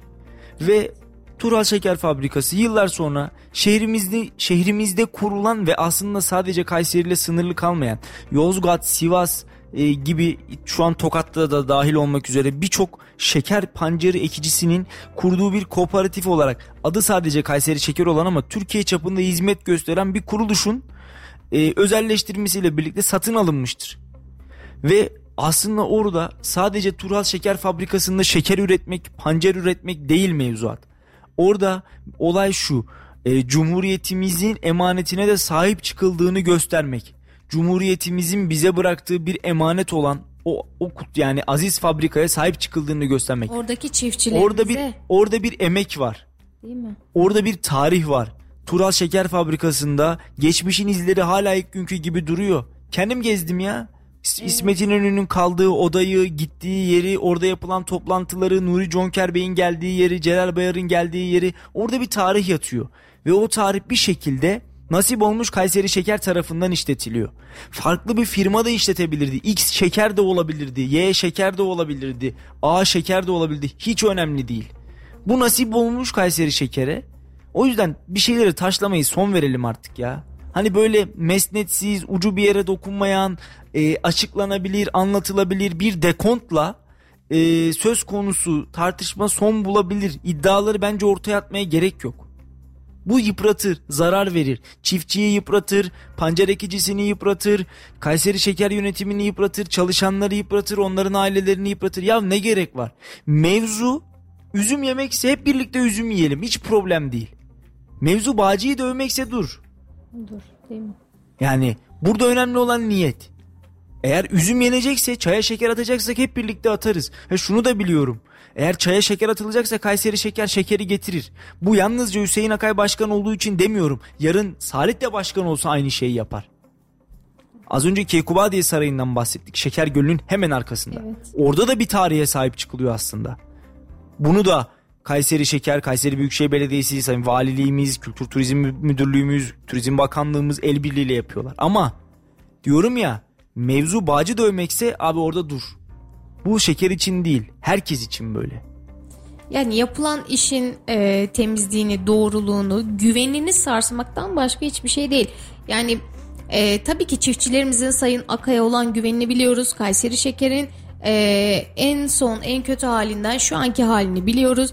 Yani o borçlardan sonra kalkıp Turhal şekeri bile satın alıp üzerine oradaki çiftçileri istihdam eden bir kuruluş haline geldi Kayseri Şeker ki göğsümüzü kabartan bir ve, iştir bu ve Kayseri Tokat'ta, için. Ve Tokat'ta varlığını kabul ettirmiş vatandaş nezdinde varlığını kabul ettirmiş. Bak Tokat bu konuda biraz farklı bir yapı tamam mı? Orada bir sigara fabrikası varmış bir dönem. Sonra o sigara fabrikası özelleşmiş ve 5000 kişi işsiz kalmış kapandıktan sonra. Sonra insanlar e, özelleşmeye karşı çıkmışlar. Özelleşme yapılacakken yürüyüşler düzenlemişler. Hayır özelleştiremezsiniz diye. Niye? İnsanlarda acaba bu fabrika kapanır mı'nın korkusu var çünkü. Çünkü daha evvel yaşanmış ama 4 yıl geçmiş aradan. Evet. Biz oradaydık. Halk şu anda diyor ki biz o zaman karşı çıkmıştık. Ama Allah razı olsun. Şunu özellikle sordum. Yerel halktan alışveriş yapılıyor mu? Laf sokaktayı ben sundum o gün. Evet. Evet yerel halktan alışveriş yapılıyor. Evet orada yaşayan orada çalışan e, işçiler ne yapıyor? Oradaki berberden saçını kestiriyor. Oradaki sarraftan altın alıyor. Oradaki kuru yemişçiden akşam alışverişini, çerez alışverişini yapıyor. Oradaki marketten alışveriş yapıyor. Ve daha da önemlisi Kayseri şeker olarak sizden alışveriş yapıyor musunuz, yapıyorlar mı diye sorduk, sorduğumda evet dediler. Kayseri şeker de temin edebileceği ürünleri bizden temin ediyor. Öncelik Turhal. Turhal'dan temin edilebiliyor mu? Sonra Tokat. Tokat'tan temin edilebiliyor mu?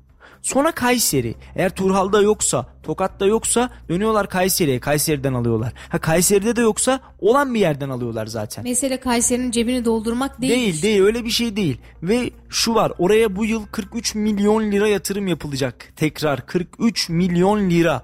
Sonuçta bu yatırımı alıp oradan söküp Kayseri'ye getirecek halleri yok bu insanların. Turhal'da kalacak. Tokat'ın, Turhal'ın varlığına bir yatırım. Ve şunu söyleyeyim e, bunu özellikle özellikle üstüne basarak sordum. Mal aldıkları Kayseri Şeker'in bizatihi ürün aldığı bir nalburdan. Bu bilgiyi de aldım. Teklif alıyorlarmış. Sen teklif veriyorsun, ben teklif veriyorum, Ahmet teklif veriyor, Mehmet teklif veriyor. Ve en makul teklifi kim verdiyse ondan alıyorlar. İhale usulü. İhale usulü. Kayseri Şeker kimden ne aldığını bilmiyor.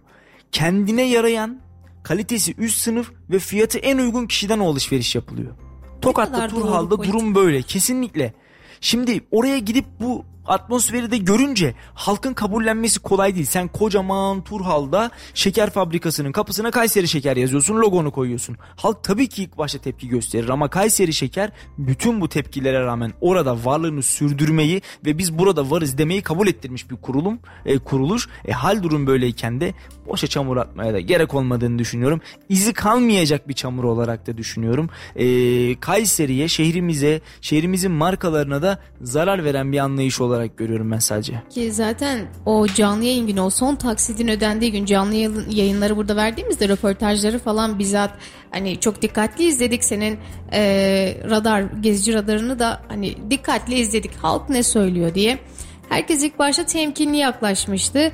Ahmet Mehmet katılmadı ama Hüseyin dedi ki hadi ben de deneyeyim bakalım bunlar da bize yardımcı olacak mı paramızı verecekler mi çiftçiyi destekleyecekler mi? İlk yıl çok az bir katılımla evet üretim başladı ancak e, çiftçinin desteklenmesi çiftçinin ödemelerinin anında yapılması gibi durumlar etken olmasıyla birlikte oradaki çiftçilerin e, neredeyse hepsi şu an Kayseri şeker için pancar üretiyor. Ve bu noktada çok da ciddi e, ve hani iyi açıklamalar yaptılar ya. Bir genel müdür ama genel müdür benim tarlamda. Geliyor bana bir sıkıntım var mı bir derdim var mı diye soruyor. Bu kadar doğru politika izlerken Kayseri Şeker kalkıp böyle bir böylesine büyük ve yankı uyandıran bir açılış yapacakken daha doğrusu son takside ödeyecek bir e, e, katılım programı düzenliyorken kalkıp da takside ödememesi kadar bunu da e, yapmaması kadar da e, saçma bir düşünce olamaz. Tamamen suni bir gündem. Kayseri gündemine Kayseri şekere yapılacak bir e, çamurdan başka bir şey değil. Dediğin gibi de bu çamurun izi dahi kalmaz, Diyorum konuşulur, unutulur. Diyorum ya işsiz bir çamur yani hiç Öyle. şey yapılmaya bile bence gerek yok. Ortaya üzerine konuşmaya bile çok gerek yok. Kayseri Şeker gereken açıklamayı yapmış zaten. Şimdi Dilek Kayseri'de kanser hastası hastalığını yenen çocukların maske attıkları maske atma şenliği düzenlendi. Düzenlenen şenlikte Gençlik ve Spor İl Müdürü Ali İhsan Kabakçı da konuştu. Ee, Müdür Kabakçı'ya dönelim dilersen bu tür etkinliklerin devam edeceğini ve kendilerinin de destek vereceğini söyledi. Evet öncelikle çok anlamlı bir program. Tabii başta Kanka Derneğimize özellikle çocuklarımızın kan ve kansere bağlı olan hastalıklarda e, çok büyük desteği olan e, derneğimizin başta Talas Belediyesi, Spor AŞ, Genç Spor İl Müdürlüğü olmak üzere e, bugün e, güzel bir e, ortamda, güzel bir havada bir araya geldik.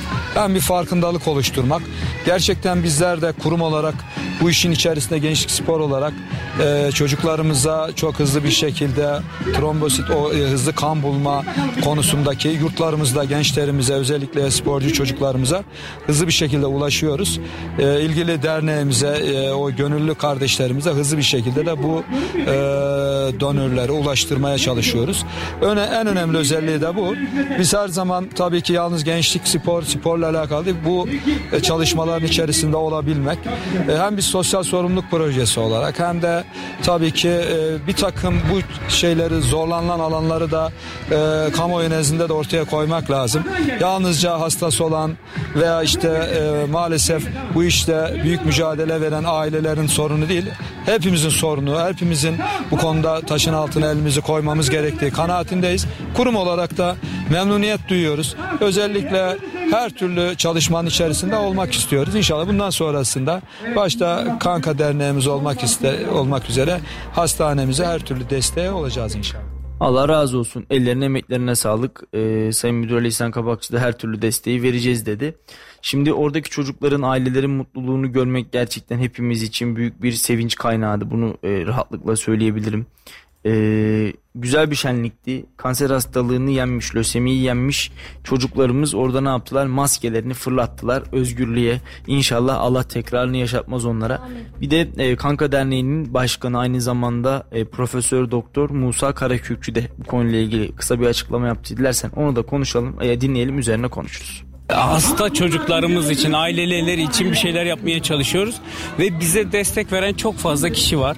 Ee, sağ olsunlar bütün e, valilerimiz e, ve belediye başkanlarımız herkes desteklerini bize e, söylediler ve şu anda paraşüt alanında ciddi bir kalabalık var. Ee, burada e, bizlere destek veren Talas Belediyesi'ne, Spor Ayşe'ye, e, İl Milli e, Eğitim e, Müdürü'ne, e, İl e, Gençlik ve Spor Müdürü'ne e, hepsine çok çok teşekkür ediyoruz. Burada hastalarımız, iyileşen hastalarımız toplandılar. Bugünün anlamı şu, e, bu iyileşen hastalarımız artık maskelerini atmak istiyorlar. Yani bugün inşallah maske atma törenini yapacağız. Hastalarımız iyileştiklerini gösterecekler ve topluma karışacaklar inşallah. Biz de buradayız. Bunu bir törenle kutlayalım istedik. Bunu e, geleneksel hale de getireceğiz. Bundan sonra her sene bu işi yapmayı planlıyoruz ve e, iyileşen hastalarımızla birlikte bunu bir e, kanka çocuk festivali olarak her sene kutlamayı düşünüyoruz inşallah. İnşallah nice nice çocuklar sağlıklarına kavuşur da böyle daha uzun uzun yıllar eee, kutlanabilir. Allah tabii kimseye yaşatmasın. İnşallah hiçbir çocuğumuz hastalanmaz da onu baştan ifade edelim. Eee, böylesine çalışmalara, kutlamalara da gerek bile kalmaz. Geçmiş olsun. Güzel bir çalışma. Kanka gerçekten Kansere Karşı Birlikte Derneği e, hematoloji anlamında yapmış olduğu çalışmalarla dünyada eşi benzeri olmayan bir hastaneyi Kayseri'ye ülkemize kazandırdı.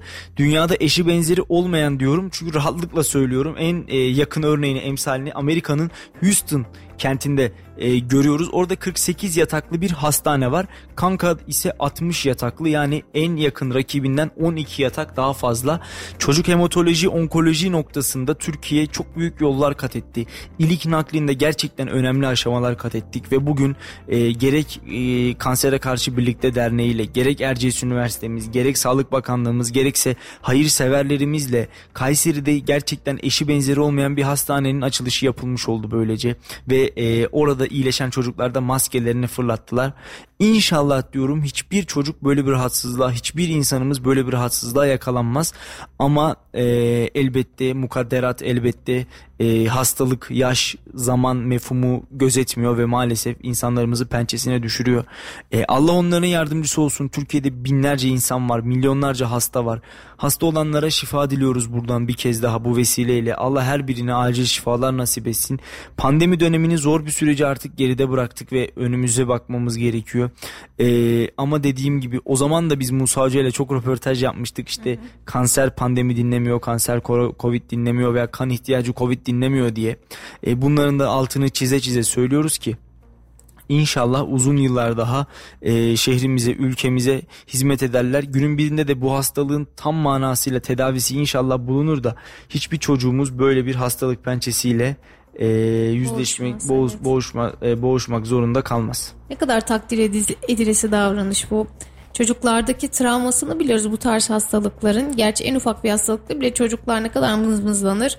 Bu tarz ağır rahatsızlıklarda çocukların ne kadar ağır travmalar geçireceğini biliyoruz. Ee, ne kadar güzel iyileşmişler maskelerini attıkları e, bir şenlik havasında hastane çıkışları görüntüleri var. Sevinçlerini görüyoruz mutluyuz adeta öğrenci e, mezun eder gibi onları o travmanın etkisini bırakmadan evet kötü bir şey yaşadınız ama bakın hani çok güzel sonucunu aldık ve maskelerimizi çıkardık. Kesinlikle. Çocuklardaki bu travmayı azaltmaya yönelik bir çalışmada aynı zamanda gerçekten takdir ediyorum kendilerini ellerine emeklerine Kesinlikle. sağlık tüm çocuklarımıza da tekrar tekrar geçmiş olsun. Şimdi e, programımızda yeni yapmaya başlayacağımız bir e, şeyden bahsedeceğim şimdi sana Dilek. Biz yol durumu vereceğiz. E, özellikle akşam saatlerinde biliyorsun şu an bizi dinleyenler nerededir? Muhtemel suretle söylüyorum trafiktedir. işten çıkmışlardır. Herkese hayırlı yolculuklar diliyoruz. Şehir içindeki trafik e, anlık olarak trafik e, yol durumlarında sizlerle dilimiz döndüğünce paylaşmaya çalışacağız. Böyle bir talep vardı. Biz de bunu değerlendirdik. Yerinde bulduk. Talep edenlerden de. Allah razı olsun. Teşekkür ediyoruz. Bak bizim düşünmediğimiz güzel bir yeniliği programımıza evet. katmış olacağız. E, Cumhuriyet Meydanı'nda bir yoğunluk olduğunu söyleyebiliriz. Yine İnönü Bulvarı tarafında, Sivas Bulvarı tarafında ve Cumhuriyet Meydanı'nda hem gelişte ve hem de gidişte e, bir yoğunluk olduğunu söylememiz mümkün. Trafik durma noktasında şu anda. O da normal iş çıkış saati. Yine e, istasyon caddesinde ufak bir yoğunluğumuz var. E, özellikle halk otobüslerinden de kaynaklı bir yoğunluğumuz var. Almer önü e, öyle söyleyelim ve istasyon caddesi emek ışıkları kısmında. E, Hunat kısmına Sivas Bulvarı kısmına doğru geldiğimizde yine e, Talas yönü istikametine gidişte yoğunluğun olduğunu söyleyebiliriz ki tramvay yolu istikameti boyunca da şu anda e, Talas'a kadar bir e, yoğunluk hakim. Yine Tuna'da trafik durma noktasına gelmiş bunu bunu ifade etmek istiyorum. E, şöyle birazcık e, Talas'a doğru geldiğimizde yine Mimar Sinan kavşağında yer yer e, bir sıkışıklık olduğunu söyleyelim ama genel manada trafik e, akıcı. Sadece e, Mimar Sinan kavşağının Cumhuriyet Meydanı'na gidiş yönünde şu anda e, trafikte bir yoğunluk olduğunu söylememiz mümkün. Talas istikameti açık. E, onu söyleyelim. Bahçeli Evler kısmı açık. Sadece yer yer böyle e, Cemil Baba tarafında Talas Belediyesi Yurtlar Bölgesi tarafında Talas yönüne doğru e, ve özellikle Erciyes Üniversitesi lojmanlar kısmında bir yoğunluk olduğunu söylememiz mümkün.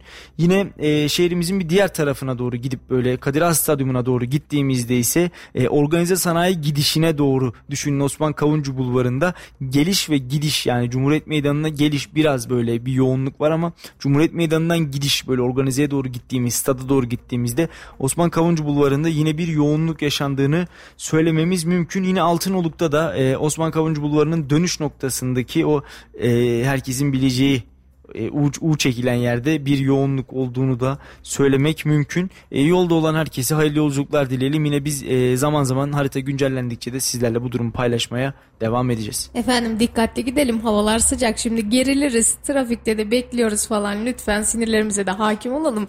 Yolu yolculuğumuzu güzel geçirelim eve de sakin gidelim diyoruz. Hazır yolu konuştuk, araçları konuştuk. Kayseri'de bugün e, otogarda eylem vardı. Artan yakıt fiyat eylemi. Evet. Biraz bunu da konuşalım efendim. Sizlere de bilgisini geçelim.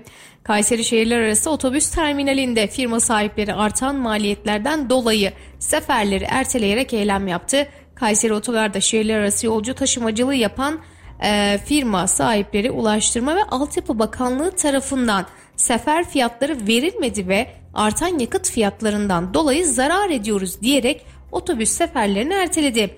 Çevredekilerin ihbarı üzerine olay yerine polis ekipleri sevk edilmiş efendim ekipler olaya müdahale etmiş. Öte yandan İyi Parti Kayseri Milletvekili Dursun Ataş ve İyi Parti Grup Başkan Vekili Kazım Yücel de alana gelerek firma sahiplerine dinledi efendim. Yine e, şöyle orada İyi Parti Bünyen ilçe başkanı e, Erhan Özsan'ı İyi Parti il yönetimini de gördük. Onlar da orada söylememiz mümkün. E, burada şöyle bir sıkıntı var aslında.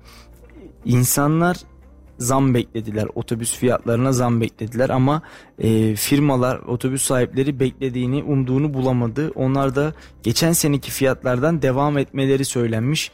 Onlar da kontrak kapatma kararı almış. Çünkü insan zarar ettiği bir işi neden yapsın ki? Bu da tabii ki vatandaş nezdinde bir mağduriyet oluşturmuş. Bunu söyleyelim.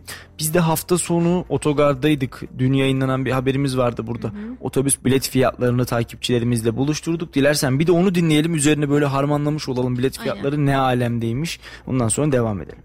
E, dün okullarımız efendim tatil oldu. Efendim yoğunluk yok. Haliyle efendim, e, o şeye o şeye vatandaş yani gidemiyor. Artı e, önceleri Kurban Bayramı'na 10 gün 15 gün kala araçlarımız e, haliyle yani dolardı. Şu anda mesela doluluk oranımız çok az. Öncekilere göre az yani. Akaryakıtlarımız arttı. Her gün efendim üstüne artıyor yani zam geliyor. 30 lira efendim geçti. 31 lirayı efendim buldu. Efendim personel, işçilik bunların hepsi o şeye masraf bir otobüste dört tane personel almak çalıştırmak mecburiyetindesin. O da o şey oldu yani biraz ağır oldu efendim. Geçen sene durum nasıldı? Bu sene nasıl? Fiyatlara nazaran? Geçen seneden e, o şey e, o seneye göre arttı yani yüzde 300. Yani atıyorum mesela giden sene Ankara 60 liraydı. E, şimdilik oldu 200 lira. İstanbul FM e, o, yüzdü. E şimdi oldu 400 lira. Yani arttı yani. Olur ama önceki gibi olmaz. Şimdi mesela biz mesela bayramlarda ilave servis kaldırıyorduk. İlk araba yapıyorduk haliyle. Efendim o şu anda o yok yani. O o yani telaşımız yani yok. Önceden efendim bayrama 15 gün kala efendim listelerimiz yani dolardı. Eksiğimiz falan olmazdı. Arabalarımız dolardı. E şimdi ana yanı servislerimiz yani dolmalı. Öğrencilerde durum ne? Okullar kapanıyor. Dönüşler Öğrenciler, var mı? Efendim kapandı. Dün mesela istiyorduk, bekliyorduk mesela o şey yani o yoğunluk ama olmadı yani. Öğrenci de haliyle yani gidemiyor yani. Ee, İzmir efendim 400 lira. İstanbul efendim 400 lira. Antalya 360 lira. Ankara 200 lira. Öyle yani fiyatlarımız arttı yani. Nevşehir e, o şeye kısa yol kaç lira? O şey e, Adime 80 lira. En uzun mesafe atıyorum mesela Çanakkale 450 lira efendim. Van efendim 500 lira. En kısa mesafe ne kadar? Kısa mesela Kırşehir efendim. Kaç lira? Efendim 100 lira. Yani o, o şey yani 100 liranın altında bilet olmuyor ya bulunmuyor yani. Peki ilerleyen dönemlerden neler beklersiniz? Valla sektörün önü Adime kapanıyor. Bizim özelliğimiz ya mazot arttıkça bizim işler ölüyor yani. Yani bizim aşağı yukarı bir arabanın deposu 15 bin lirayla doluyor. Yani şimdi 15 bin lirayla dolduruyorsun. Efendim o da halime gidip geliyor bitiyor yani. Eksi yazıyor. Her gün eksi yazıyorsun. 1 2 1 2. Peki gurbetçilerin gelişi sizi nasıl etkileyecek? Valla gurbetçi falan yani görmedik. Ya gelmiyorlar ki buraya. Ha adam mesela geliyor Oradan mesela 5000 her oyuna geliyor burada. O adam mesela yani Antalya'da efendim Bodrum'da tatilini ediyor yani gidiyor. Onların bin eurosu bizim 18 bin liramız. Yani bizim yok paramız yok. Evet e, haklı bir isyan onların 1000 eurosu bizim 18 bin liramız paramız yok paramız diyor. Bugün de eylem yaptılar e, maalesef üzülerek söylüyoruz ki hem bilet alan vatandaşlar mağdur oldu hem otobüs sahipleri hem şoförler herkes mağdur oldu. Bayram öncesi böyle bir mağduriyet e, bence yani çok kötü ya kabul Şaşırtıcı, edilemez. Evet. Şaşırtıcı gerçekten şaşırtıcı. Ben bu arada hep merak etmişimdir bir otobüsün deposu ne kadar doluyor. Beyefendi de söyledi 15 bin liraya doluyor. Şimdi e, siz o otobüs kapasitesini dolduramayınca benzin parasını dahi çıkaramıyorsunuz. Tabii ki. Ya bırakın muavini bunun e, sürücüsü şoförü bunların Kaç maliyetlerini. koltuk kaç koltuk var bir otobüste? 60 herhalde. E şimdi hani satın alırken hesaplarsan saçım hayır 60 değil o çok yüksek ama 45 falan olması lazım. 45 yolcu desek İstanbul 400 lira desek 18.000 TL yapıyor. Geriye kalan 3000 lira da muavin parası olsun. Evet yani muavin var şoför var ki eee, şimdi iki şoför iki muavin desen 3000 lira kalıyor. Alın bunu da aranızda bölüşün mü diyecekler ya da otobüs sahibi ne yiyecek. Ki genelde de öyle olmuyormuş sefer başına. Ve bir e, depoyla İstanbul'a gittin mi onu düşünmek lazım. Bir de full mü gittin onu da düşünmek lazım. Bunun dönüşü var. Dönüşü var. E, full gidebildin mi? Boş koltuk illaki boşalacak olan koltuklar var. E, bunu insan içinde düşün ya. Dilek işte Kırşehir 100 lira olmuş. Kırşehir ya şuradan şura diyorsun. Şuradan şöyle yürüyerek gidil. Atla gidersin ya Kırşehir'e. Ya, o kadar gitmem de. Yakın yani gerçekten öyle 100 lira ne demek? Şu an paramızın gerçekten hiçbir değeri kalmadı.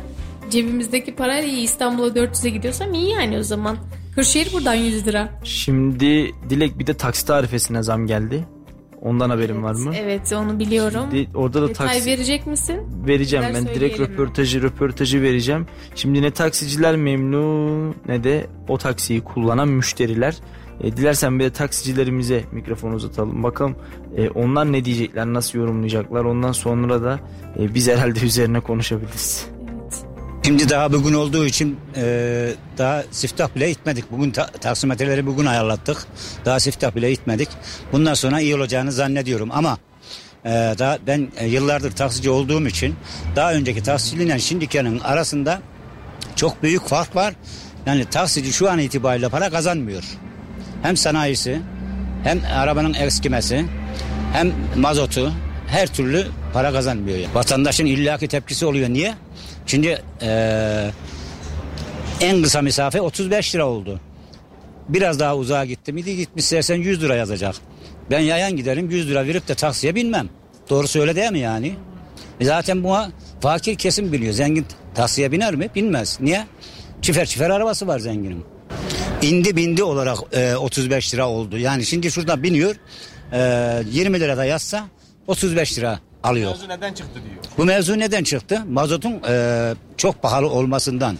Yani en kısa mesafe 35 lira oldu ya. Mazot çok pahalı. Sık sık iş olmadığından. Efendim bir de Kayseri'de taksicilik kültürü yok zaten. Ben 42 senedir taksilik yapıyorum. Kayseri'de taksi kültürü yok. Ben buna inanıyorum yani. Açıl, açılış 12 lira oldu. Ee, kilometre 12 lira oldu. Ee, 100 metrede 1 lira 20 kuruş atıyor ama kilometresi 12 buçuk 12. Kısa mesafesi de 35. Ben şuna hayret ediyorum. Ben emekliyim. Emekli maaşı alıyorum. Taksilik yapıyorum. Anca geçimimi sağlıyorum.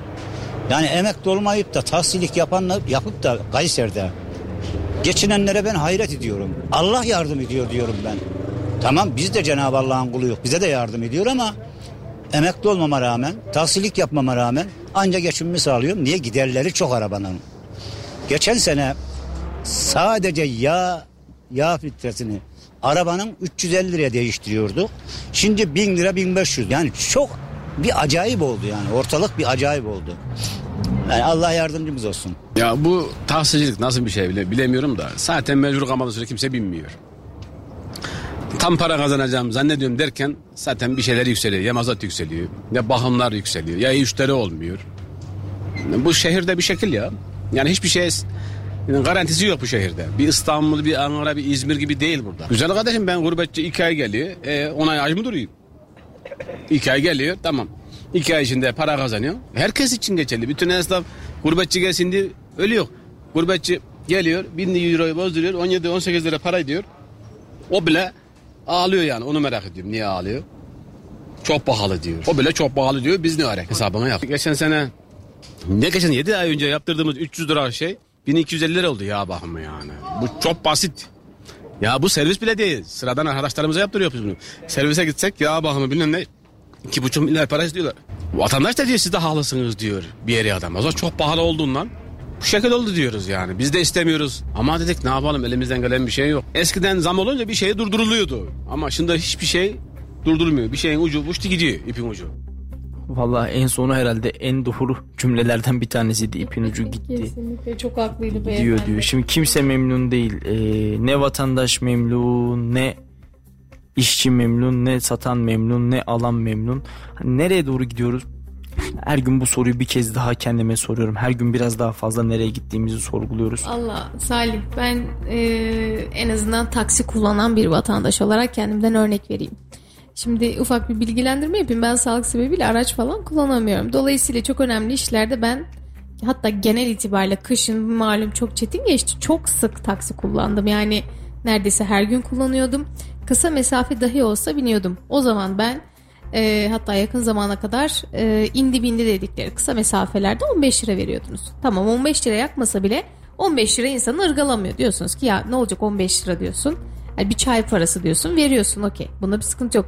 Şimdi e, açılışı olmuş 12. E, kilometre başına 12 lira yakıyor. E, 12 lira diyor. E, en ufak indi bindi 35 lira. Ben buradan Talas'a gitsem 150-170 liradan aşağı gidemeyeceğim demek mesela. Evet. E, ne olacak? E, ben taksiye binemeyeceğim ya. Ben her gün binemeyeceğim. Yani şöyle söyleyeyim ayda bir iki kere falan mı bineyim o zaman ne yapacağım? Sürekli ben toplu taşıma falan kullanmak zorunda kalacağım. E, yani bu hani ben kendi e, rahatlığım için söylüyorum. Rahatlığıma düşkün bir insanım. Bu gerçekten beni çok üzen bir durum. E ne olacak? Taksiciler de artık bu noktada müşteri bulamıyor. Ve bir beyefendi dedi ya Kayseri'de taksi kültürü yok. Çok haklı. Zaten taksiciler can çekişiyordu. Şimdi e, bunca fiyatın üzerine ne kadar müşteri bulabilecek Salih sence? Bil- Binme Dilek taksiyle mi doğdun? Taksiyle doğmadım ama ne yapayım? Taksiyle ölürüm diyorsun. Topuklu ayakkabıyla da binemem. Toplu taşımalara şimdi öyle şeyler yapmayayım. Bu işler böyle ya her zaman ben hani şunu demek istiyorum. Ee, taksici esnafı da evine ekmek götürüyor. Yani en basit ben kendimden örnek veriyorum. Ben binebilen bir vatandaşken şu an ben de binerken demek ki çekineceğim. Yok ya ben az önce sana şaka yaptım. Yani bunlar lüks değil ki insanların e, yap, yapması gereken şeyler. Ya acil işi çıkabiliyor insanın. Yani gerçekten bir yerden bir yere yetişmek durumunda kalabiliyor. Ya bunun her türlü detayı var aslında. Yani bunca detayın içerisinde ben taksi kullanmak durumunda kalıyorum. E, Ben taksi kullanırken ben indi bin diye yani bu indi bindi dedikleri de yani 1,5-2 kilometrelik bir mesafe çok geniş bir alan da değil. Yani 35 lira vereceksem ben buradan uzak mesafelere neyle gideyim? Yürü. E, Yürü zaten koş. Bizim sağlığımızı düşün. Toplu taşıma araçlarının Sağlığımızı fiyatları da belli baktığınızda aslında. Tabii tabii o da yani O da artık lüks olma yoluna gidiyor neredeyse. Dilek tramvayla Talas'a gitsek 5,5 lira. E Salih bizim bu iş yerinden gittiğimizi düşünelim. Buradan bir bineceğiz gideceğiz. Hadi aktarmaya yetişemezsen ikinci bilet olarak. Yok bak. 80 80 dakika aktarma o kadar kötümser E, bakma bilmiyorum. ya. Aktarmanın süresi uzun. Çok kullanmadım Salih. Ak- aktarmanın süresi uzun. 80 dakika kadar aktarma süremiz Bunu var. öğrendiğim iyi oldu. O çok sorun değil onu bir şekilde yetişiriz. Ee, yol durumuna şöyle bakalım. Sema Yazar Parkı Erciyes Sevgiler Tuna Caddesi'nde yoğunluk devam ediyor. Yine Mimar Sinan Kavşağı'nda trafik durma noktasına gelmiş. İlerle, ileri doğru gittiğimizde Ah Evran ve Gezi Kavşağı'nda da yine bir yoğunluk olduğunu söylememiz mümkün. Cumhuriyet Meydanı'nda da yer yer yoğunluklar artıyor. Özellikle ışıkların bulunduğu İnönü Bulvarı ve Cumhuriyet Meydanı kısmında e, Hunat'a doğru giden yolda da bir yoğunluk var. Trafik durma noktasına gelmiş. Kartal Bulvarı'nda yine trafik yoğun şekilde ilerliyor ve e, tabii ki Talas istikametinde de şu an itibariyle bir yoğunluk olduğunu söylememiz mümkün. Osman Kavuncu'da da yoğunluk var ama e, saat böyle artık yavaş yavaş 7'ye doğru geliyor. İnşallah e, bugün de kazasız belasız atlatacağız. Salih Kayseri'den bir haber vermek isterim efendim. Biz e, artık Ali Dağı'nda Antep fıstığı yetiştirecekmişiz. Vay vay. Bunu da vay. duyuralım buradan. Hayırlı olsun. Talas Belediyesi ve Talas İlçe Tarım Müdürlüğü tarafından Ali Dağı'nda bitki çeşitliliğini artırmak amacıyla Antep fıstığı aşılama projesiyle Antep fıstığı yetiştirilecek. Ali Dağı bölgesinde bulunan yabani menengiç ağaçlarına Antep fıstığı aşısı yapılıyor. Olgunlaşmış yabani menengiç ağaçlarına Antep'ten getirilen toplam 400 adet Antep fıstığı aşılaması yapılacak. Konu hakkında açıklama yapan Talas İlçe Tarım Müdürlüğü Arif e, Küsmüş bu projeyle hem bitki çeşitliliğinin artacağını hem de katma değer anlamında olumlu katkı sağlayacağını belirtmiş efendim. Hafta başında Gaziantep Araştırma Enstitüsü'nden kalem aşılarımızı getirdik. Burada 10 dişi ağacımıza bir erkek olacak şekilde aşılama gerçekleştiriyoruz. Ben bu projeyi ilk duyduğumda şaşırdım. Talas Belediyesi çok güzel takdire şayan bir projeye imza attı. İnşallah bu sürdürülebilir bir proje olacak demiş efendim. Evet bu inşallah Antep fıstığını ucuza yememize bir katkı sunar malum bu ara yiyemiyoruz. Doğru. Belki Kayseri iş piyasasında bir nebze rahatlama Talas, olur. Talas fıstığı diye değiştiririz ismini ya belli mi olur? Antep değil. Yani Talas Belediyesi'ni bu konuda takdir etmemek mümkün evet değil. tarım Gerçekten. konusunda Mustafa Yalçın Başkan gerçekten 10 numara 5 yıldız çalışıyor. Geçtiğimiz hafta neredeydik? Neredeydiniz Salih? Talas'ın Kamber köyündeydik. Hmm. Tavuk çiftliği çektik. Evet. Elma bahçesi çektik. Tavuk yedik, elma yedik geldik. Hadi bir dahakine Antep fıstığı çekip gelin. Ee, şöyle yok başka yere geleceğim. Orada tavuk e, çiftliğini üreten abimiz bizi elma bahçesi olan abiye götürdü. Tuncay abi dedi ki gerçekten Talas Belediyesi tarım konusunda diğer belediyelerden farklı çalışıyor. Daha hassas çalışıyor. Ee, ortaya konulan marifet iltifata tabidir diye düşünüyorum. Ben bu konuda da Talas Belediye Başkanı Mustafa Yalçın'a teşekkür etmek istiyorum. İşi gücü rast gelsin. Tarımı kalkındıracak Vallahi. her türlü projeyi desteklemek boynumuzun borcu. Çiftçiye olan desteğini, tarım arazilerini, hazine arazilerini çiftçilere açmasını biliyoruz. Ya, Sayın e, Yalçın gerçekten bu konularda çok ciddi takdir edilmesi gereken sayın Şimdi başkanlarımız. da var. bazen bazen diyorlar ya her şeyi eleştiriyorsunuz diye işte bakın eleştirmediğimiz şeyler de var. Örneğin İncesu Belediyesi'nin %85 zammı örneğin Talas Belediyesi'nin tarım arazilerine yaptığı iyileştirme çalışmaları bunlar takdir edilesi şeyler ve alkışlıyoruz. Şimdi Dilek malum yaz ayları geldi havalar ısındı ve e, sulama kanallarında havuzlarda denizlerde maalesef boğulma vakalarıyla karşı karşıya kalıyoruz. E, maalesef her gün birkaç tane ulusal gündemden boğulma haberleri alıyoruz. Şimdi boğulmaya karşı neler yapmalıyız can kurtaranımızı dinleyeceğiz. Tabi inşallah başımıza böyle bir şey gelmez diyerek de haberimize devam etmek istiyorum. Merhabalar ismim Dursun Balkaya. Gümüş Can Kurtaranım, iki yıldız balık adamım. Kayseri Gençlik ve Spor İl Müdürlüğü'nde 2009'dan bu yana bu görevi ifa etmekteyim. Havaların ısınmasıyla birlikte e, suya talep çok arttı. Barajlarda, nehirlerde, göllerde veya akarsularda suya girme olayları da yazın gelmesiyle birlikte giderek artmakta. Tabi burada yüzme bilmek e, bu sulara girmeye yeterli değil. Çünkü biliyorsunuz e, göller, barajlar ve akarsular çok tehlikeli. Ee, şimdi yeni yeni sezonun açılmasıyla birlikte boğulma vakaları buralarda e, artmakta. Maalesef bu yüzden de can kayıpları çoğalmakta. Bizim vatandaşlara tavsiyemiz e, yüzme bilseler dahi göllerde, nehirlerde ve akarsularda genelde serinlemek için suya giriyorlar ama buralarda suya girmemelerini tavsiye ediyoruz. E, havuzlarda ya da e, daha e, önlem alınmış güvenli yerlerde suya, suya girmelerini tavsiye ediyoruz.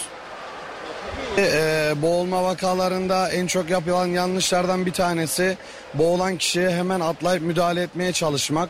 Ee, aslında bu çok yanlış bir davranış. Boğulan kişiye yakınımızda eğer ona ulaştırabileceğimiz bir e, e, yardım malzemesi yani kakıç, sopa veya onu tutup çekebileceğimiz bir malzeme varsa onunla yardım etmeliyiz. Eğer boğulan kişi güvenli bir yerde boğulmuyor, baraj veya gölet gibi yerlerde boğuluyorsa kesinlikle biz de rehavete kapılıp onun boğulduğu yere kesinlikle biz de hemen atlayıp müdahale etmeme, etmeye çalışmamalıyız. Ee, dediğim gibi yardımcı vasıtalar varsa ip vesaire bunun gibi şeyleri atıp onu kurtarmaya kenara çekmeye çalışmalıyız. Yani bilhassa buralarda e, güvenlik önlemlerinin olmadığı yerlerde boğulan kişiye yardımda profesyonel olmadığımız sürece müdahale etmemeliyiz. Boğulma vakalarında tehlike atlatan kişiler olabilir, e, komaya girmiş kişiler olabilir. Bunlara yaşam temel desteği verilmeli. E, bunlar da şu şekilde yapılmalı. Boğulan kişiye e, işte bak dinle hisset e, yoluyla nefes kontrolü yapılmalı. Nefesi varsa solunum yolu açılıp koma vaziyetine alınmalı. Yok nefes açı e, nefesi yoksa bilinç kaybı varsa nabızda yoksa bu kişiye e, suni solunum yapıp tekrar kalp masajına başlayarak ambulans gelene kadar ya da 112 kuvvetleri gelene kadar bu işleme devam edilmeli. Sağ olun teşekkür ederim. Evet son olarak da Kızılırmak'ta Murat G boğulmuştu. 31 yaşında hayatını kaybetmişti. Tabi Allah rahmet eylesin. Ee, zaman zaman Kayseri'de de civar illerde de maalesef bu tür olayları yaşıyoruz. Her ne kadar yaşamak istemesek de. Efendim yaz geldi. Biz şimdi kendimize yok baraja gidelim, iki serinleyelim, iki göl görelim, yok marinaya gidelim. Orada duralım, burada duralım. Gidelim de girmeyelim.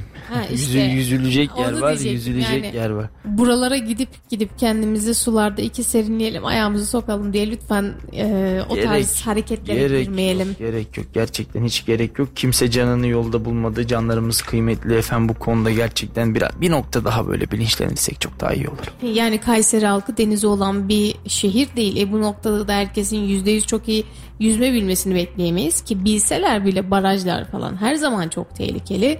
E bu noktada lütfen artık temkinli olalım. Can kayıpları yaşamayalım. Zaten ekonomik bunalım, buhran içerisindeyiz. Kendimizi o sularda bunları düşünürken kaybolmuş buluveririz lütfen. Lütfen dikkat edelim. Şimdi bir haberimiz daha var. Vaktimiz daraldığı için hemen araya onu da sıkıştırayım istiyorum. Deva Partisi Kayseri İl Başkanı Metin Özkaya Ankara'da Deva Milletvekili ve Hukuk ve Adalet Politikaları Başkanı Mustafa Yeneroğlu ile polis arasında geçen sözlü tartışmaya ilişkin açıklama yaptı. Yaşananları saldırı olarak değerlendirilen Özkaya yol arkadaşımıza yapılan saldırılar karşısında asla susmayacağız dedi. Da Deva Milletvekili ve Hukuk ve Adalet Politikaları Başkanı Mustafa Yeneroğlu'yla polis arasında geçen sözlü tartışmayla ilgili açıklama yaptı. Yaşananları saldırı olarak değerlendiren Özkaya konuyla ilgili şunları ifade etti. Milletvekilimiz ve Hukuk Adalet Politikaları Başkanımız Sayın Mustafa Yeneroğlu'na yapılan çirkin saldırılara Türkiye'nin 81 ilinde güçlü bir şekilde itiraz ediyoruz. Az önce Sayın Genel Başkanımız Ali Babacan'ın genel merkezimizde konuya ilişkin değerlendirmelerini kamuoyuyla paylaştılar. Sayın Genel Başkanımızın ifade ettikleri üzere Emniyet Genel Müdürlüğü dün haksızlığı, kabadayılığı, hukuksuzluğu koruyan bir metin yayınlamıştır. Kimin kimden cesaret aldığı ortadadır. İnsanlara parmak sallayanların arkasında kimlerin olduğu ayan beyan ortadadır. Gerçekten e, yani içimiz acıyor. Demokrasi adına çok bir kötü günler yaşıyoruz. Bu yapılanlar önümüzdeki dönemde de nelerin yapılacağını işaret. Daha il, basın toplantısında bir, bir takım illere polisler baskın düzenlemiş arkadaşlar. Nasıl bir basın açıklaması yapacaksınız bize söyleyin diye bir takım illerden haberler geldi. Bu herhalde bir şeylerin habercisi herhalde ki biz iyi bir şekilde geliyoruz. Bu telaş ondan herhalde. Evet, e, Deva Partisi Kayseri İl Başkanı Metin Özkaya'nın açıklamalarını dinledik ve e, dün Deva Partisi Ankara Millet e, Milletvekili aynı zamanda da e, Adalet Politikaları Başkanı Mustafa Yeneroğlu ile polis arasında bir tartışma geçmişti. Tabi bu tartışmadan sonra da Emniyet Genel Müdürlüğü bir açıklama yapmıştı. E, o açıklamayı kınadılar. Emniyet Genel Müdürlüğü'nü kınadılar ama şu söylendi. E, bir polisimizin yaptığı tüm emniyet teşkilatına mal edilmemeli. E, Süleyman Soylu konuyla ilgili açıklama yapmalı diye de eklediler. Bunu da söylemek lazım. Tabi e, polisimizin oradaki tutumu ya da polisimizin oradaki durumu dediğim dediğimiz gibi tüm emniyet teşkilatımıza mal edilmemeli. Sonuçta o insanlar bizleri korumakla mükellef ve e, konuyla ilgili de ben İçişleri Bakanı'ndan ben de bir açıklama bekliyorum açıkçası. Aynı hareket bir AK Parti milletvekiline yapılmış olsaydı ya da yapılabilir miydi? Bence oturup bunun tartışılması ve konuşulması gerekiyor. Kesinlikle. Ee, bu ara fark ettim Salih yakın zamanda da polise yumruk atan DBP Diyar, Diyarbakır Milletvekili Salih Onları saymıyorum ya. Akdeniz Onlar vardı. on, onlar onlar Hayır, terör uzantısı olduğu için. geleceğim. Hayır şuraya geleceğim. Onu demek istemeyeceğim. Zaten e, hanımefendi kendisi yumruk atmıştı polise. Yani polisimizin bir yumruğu değildi burada. Şunu diyeceğim. Bir kolluk kuvvetlerimiz gündeme getiriliyor. Bir suni gündem yaratılmaya çalışıldığını düşünüyorum Evet. ya da Böyle e, müstehcen ki halka açık yerlerde müstehcen işler yapanların sayısı arttı falan böyle gerçekten çok ilginç Evet, olaylar yani yaşanıyor. Çok suni gündemler yaratılıyor. Olay olması gerekenden çok başka yerlere götürülüyor. Ee, Valla bilmiyorum halkımızı biraz daha bu noktada dikkate davet etmek Sükunetli kalmak gerekiyor. Şimdi son olarak e, Laf Sokak'ta'ya gideceğiz. Türk lirasını dolar karşısında zorlayan birçok etmen var. Bunların başında Merkez Bankası'nın faiz politikaları sebebiyle dövize olan talep ve Rusya-Ukrayna savaşı sebebiyle artan enerji faturası ile kapanması beklenen cari açığın hala devam etmesi geliyor. Biz de Laf Sokak'ta ekibi olarak vatandaşlara ekonomi düzelir mi diye sorduk. Bakalım ne cevaplar almışız. İnsanların zihniyeti değişmesi gerekiyor. Bunların hepsi e, bir stratejik oyun. Bir trilyon ev alıp da 2000 liraya kira verecek hali yok. Gün günü kötüye gidiyor. Bugünümüze şükrediyor. İktidar yüzünden.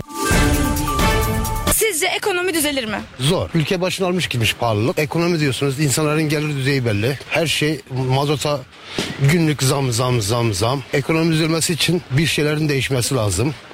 Kim gelirse gelsin ekonomiyi düzeltemez. Düzelmez abla. Çünkü bir mazot 30 milyon olmuş. Neresi düzelsin bu? Hurda topluyoruz bize zaten. Düzelmez hiçbir zaman abla. Asla bu şekilde giderse asla düzelmez yani. İktidar yüzünden biraz. Biraz da ya, çok fazla Suriyeli var. Bizden çok onlara imkan tanınıyor. Şu an ekonomi kötü olduğu için seçim olursa düzelebilir. İş yok. Zaten e, fiyatlar ortada. Bence en büyük sorun Suriyeliler. Yönetim değiştiği sürece düzelir. Kendi ekon şey paralarını cebinden çıkmasını istemedikleri için. Ekonomi düzelmez. Yani ekonomiden önce insanların zihniyeti değişmesi gerekiyor. Çünkü insanlar hala bir şeylerin pahalı olmadığına inanıyorlar. Yani pahalı değil diye. Hala pahalı değil. Ne pahalı değil? Ben öğrenciyim. Bir test kitabı alamıyorum. Bir okuma kitabı alamıyorum.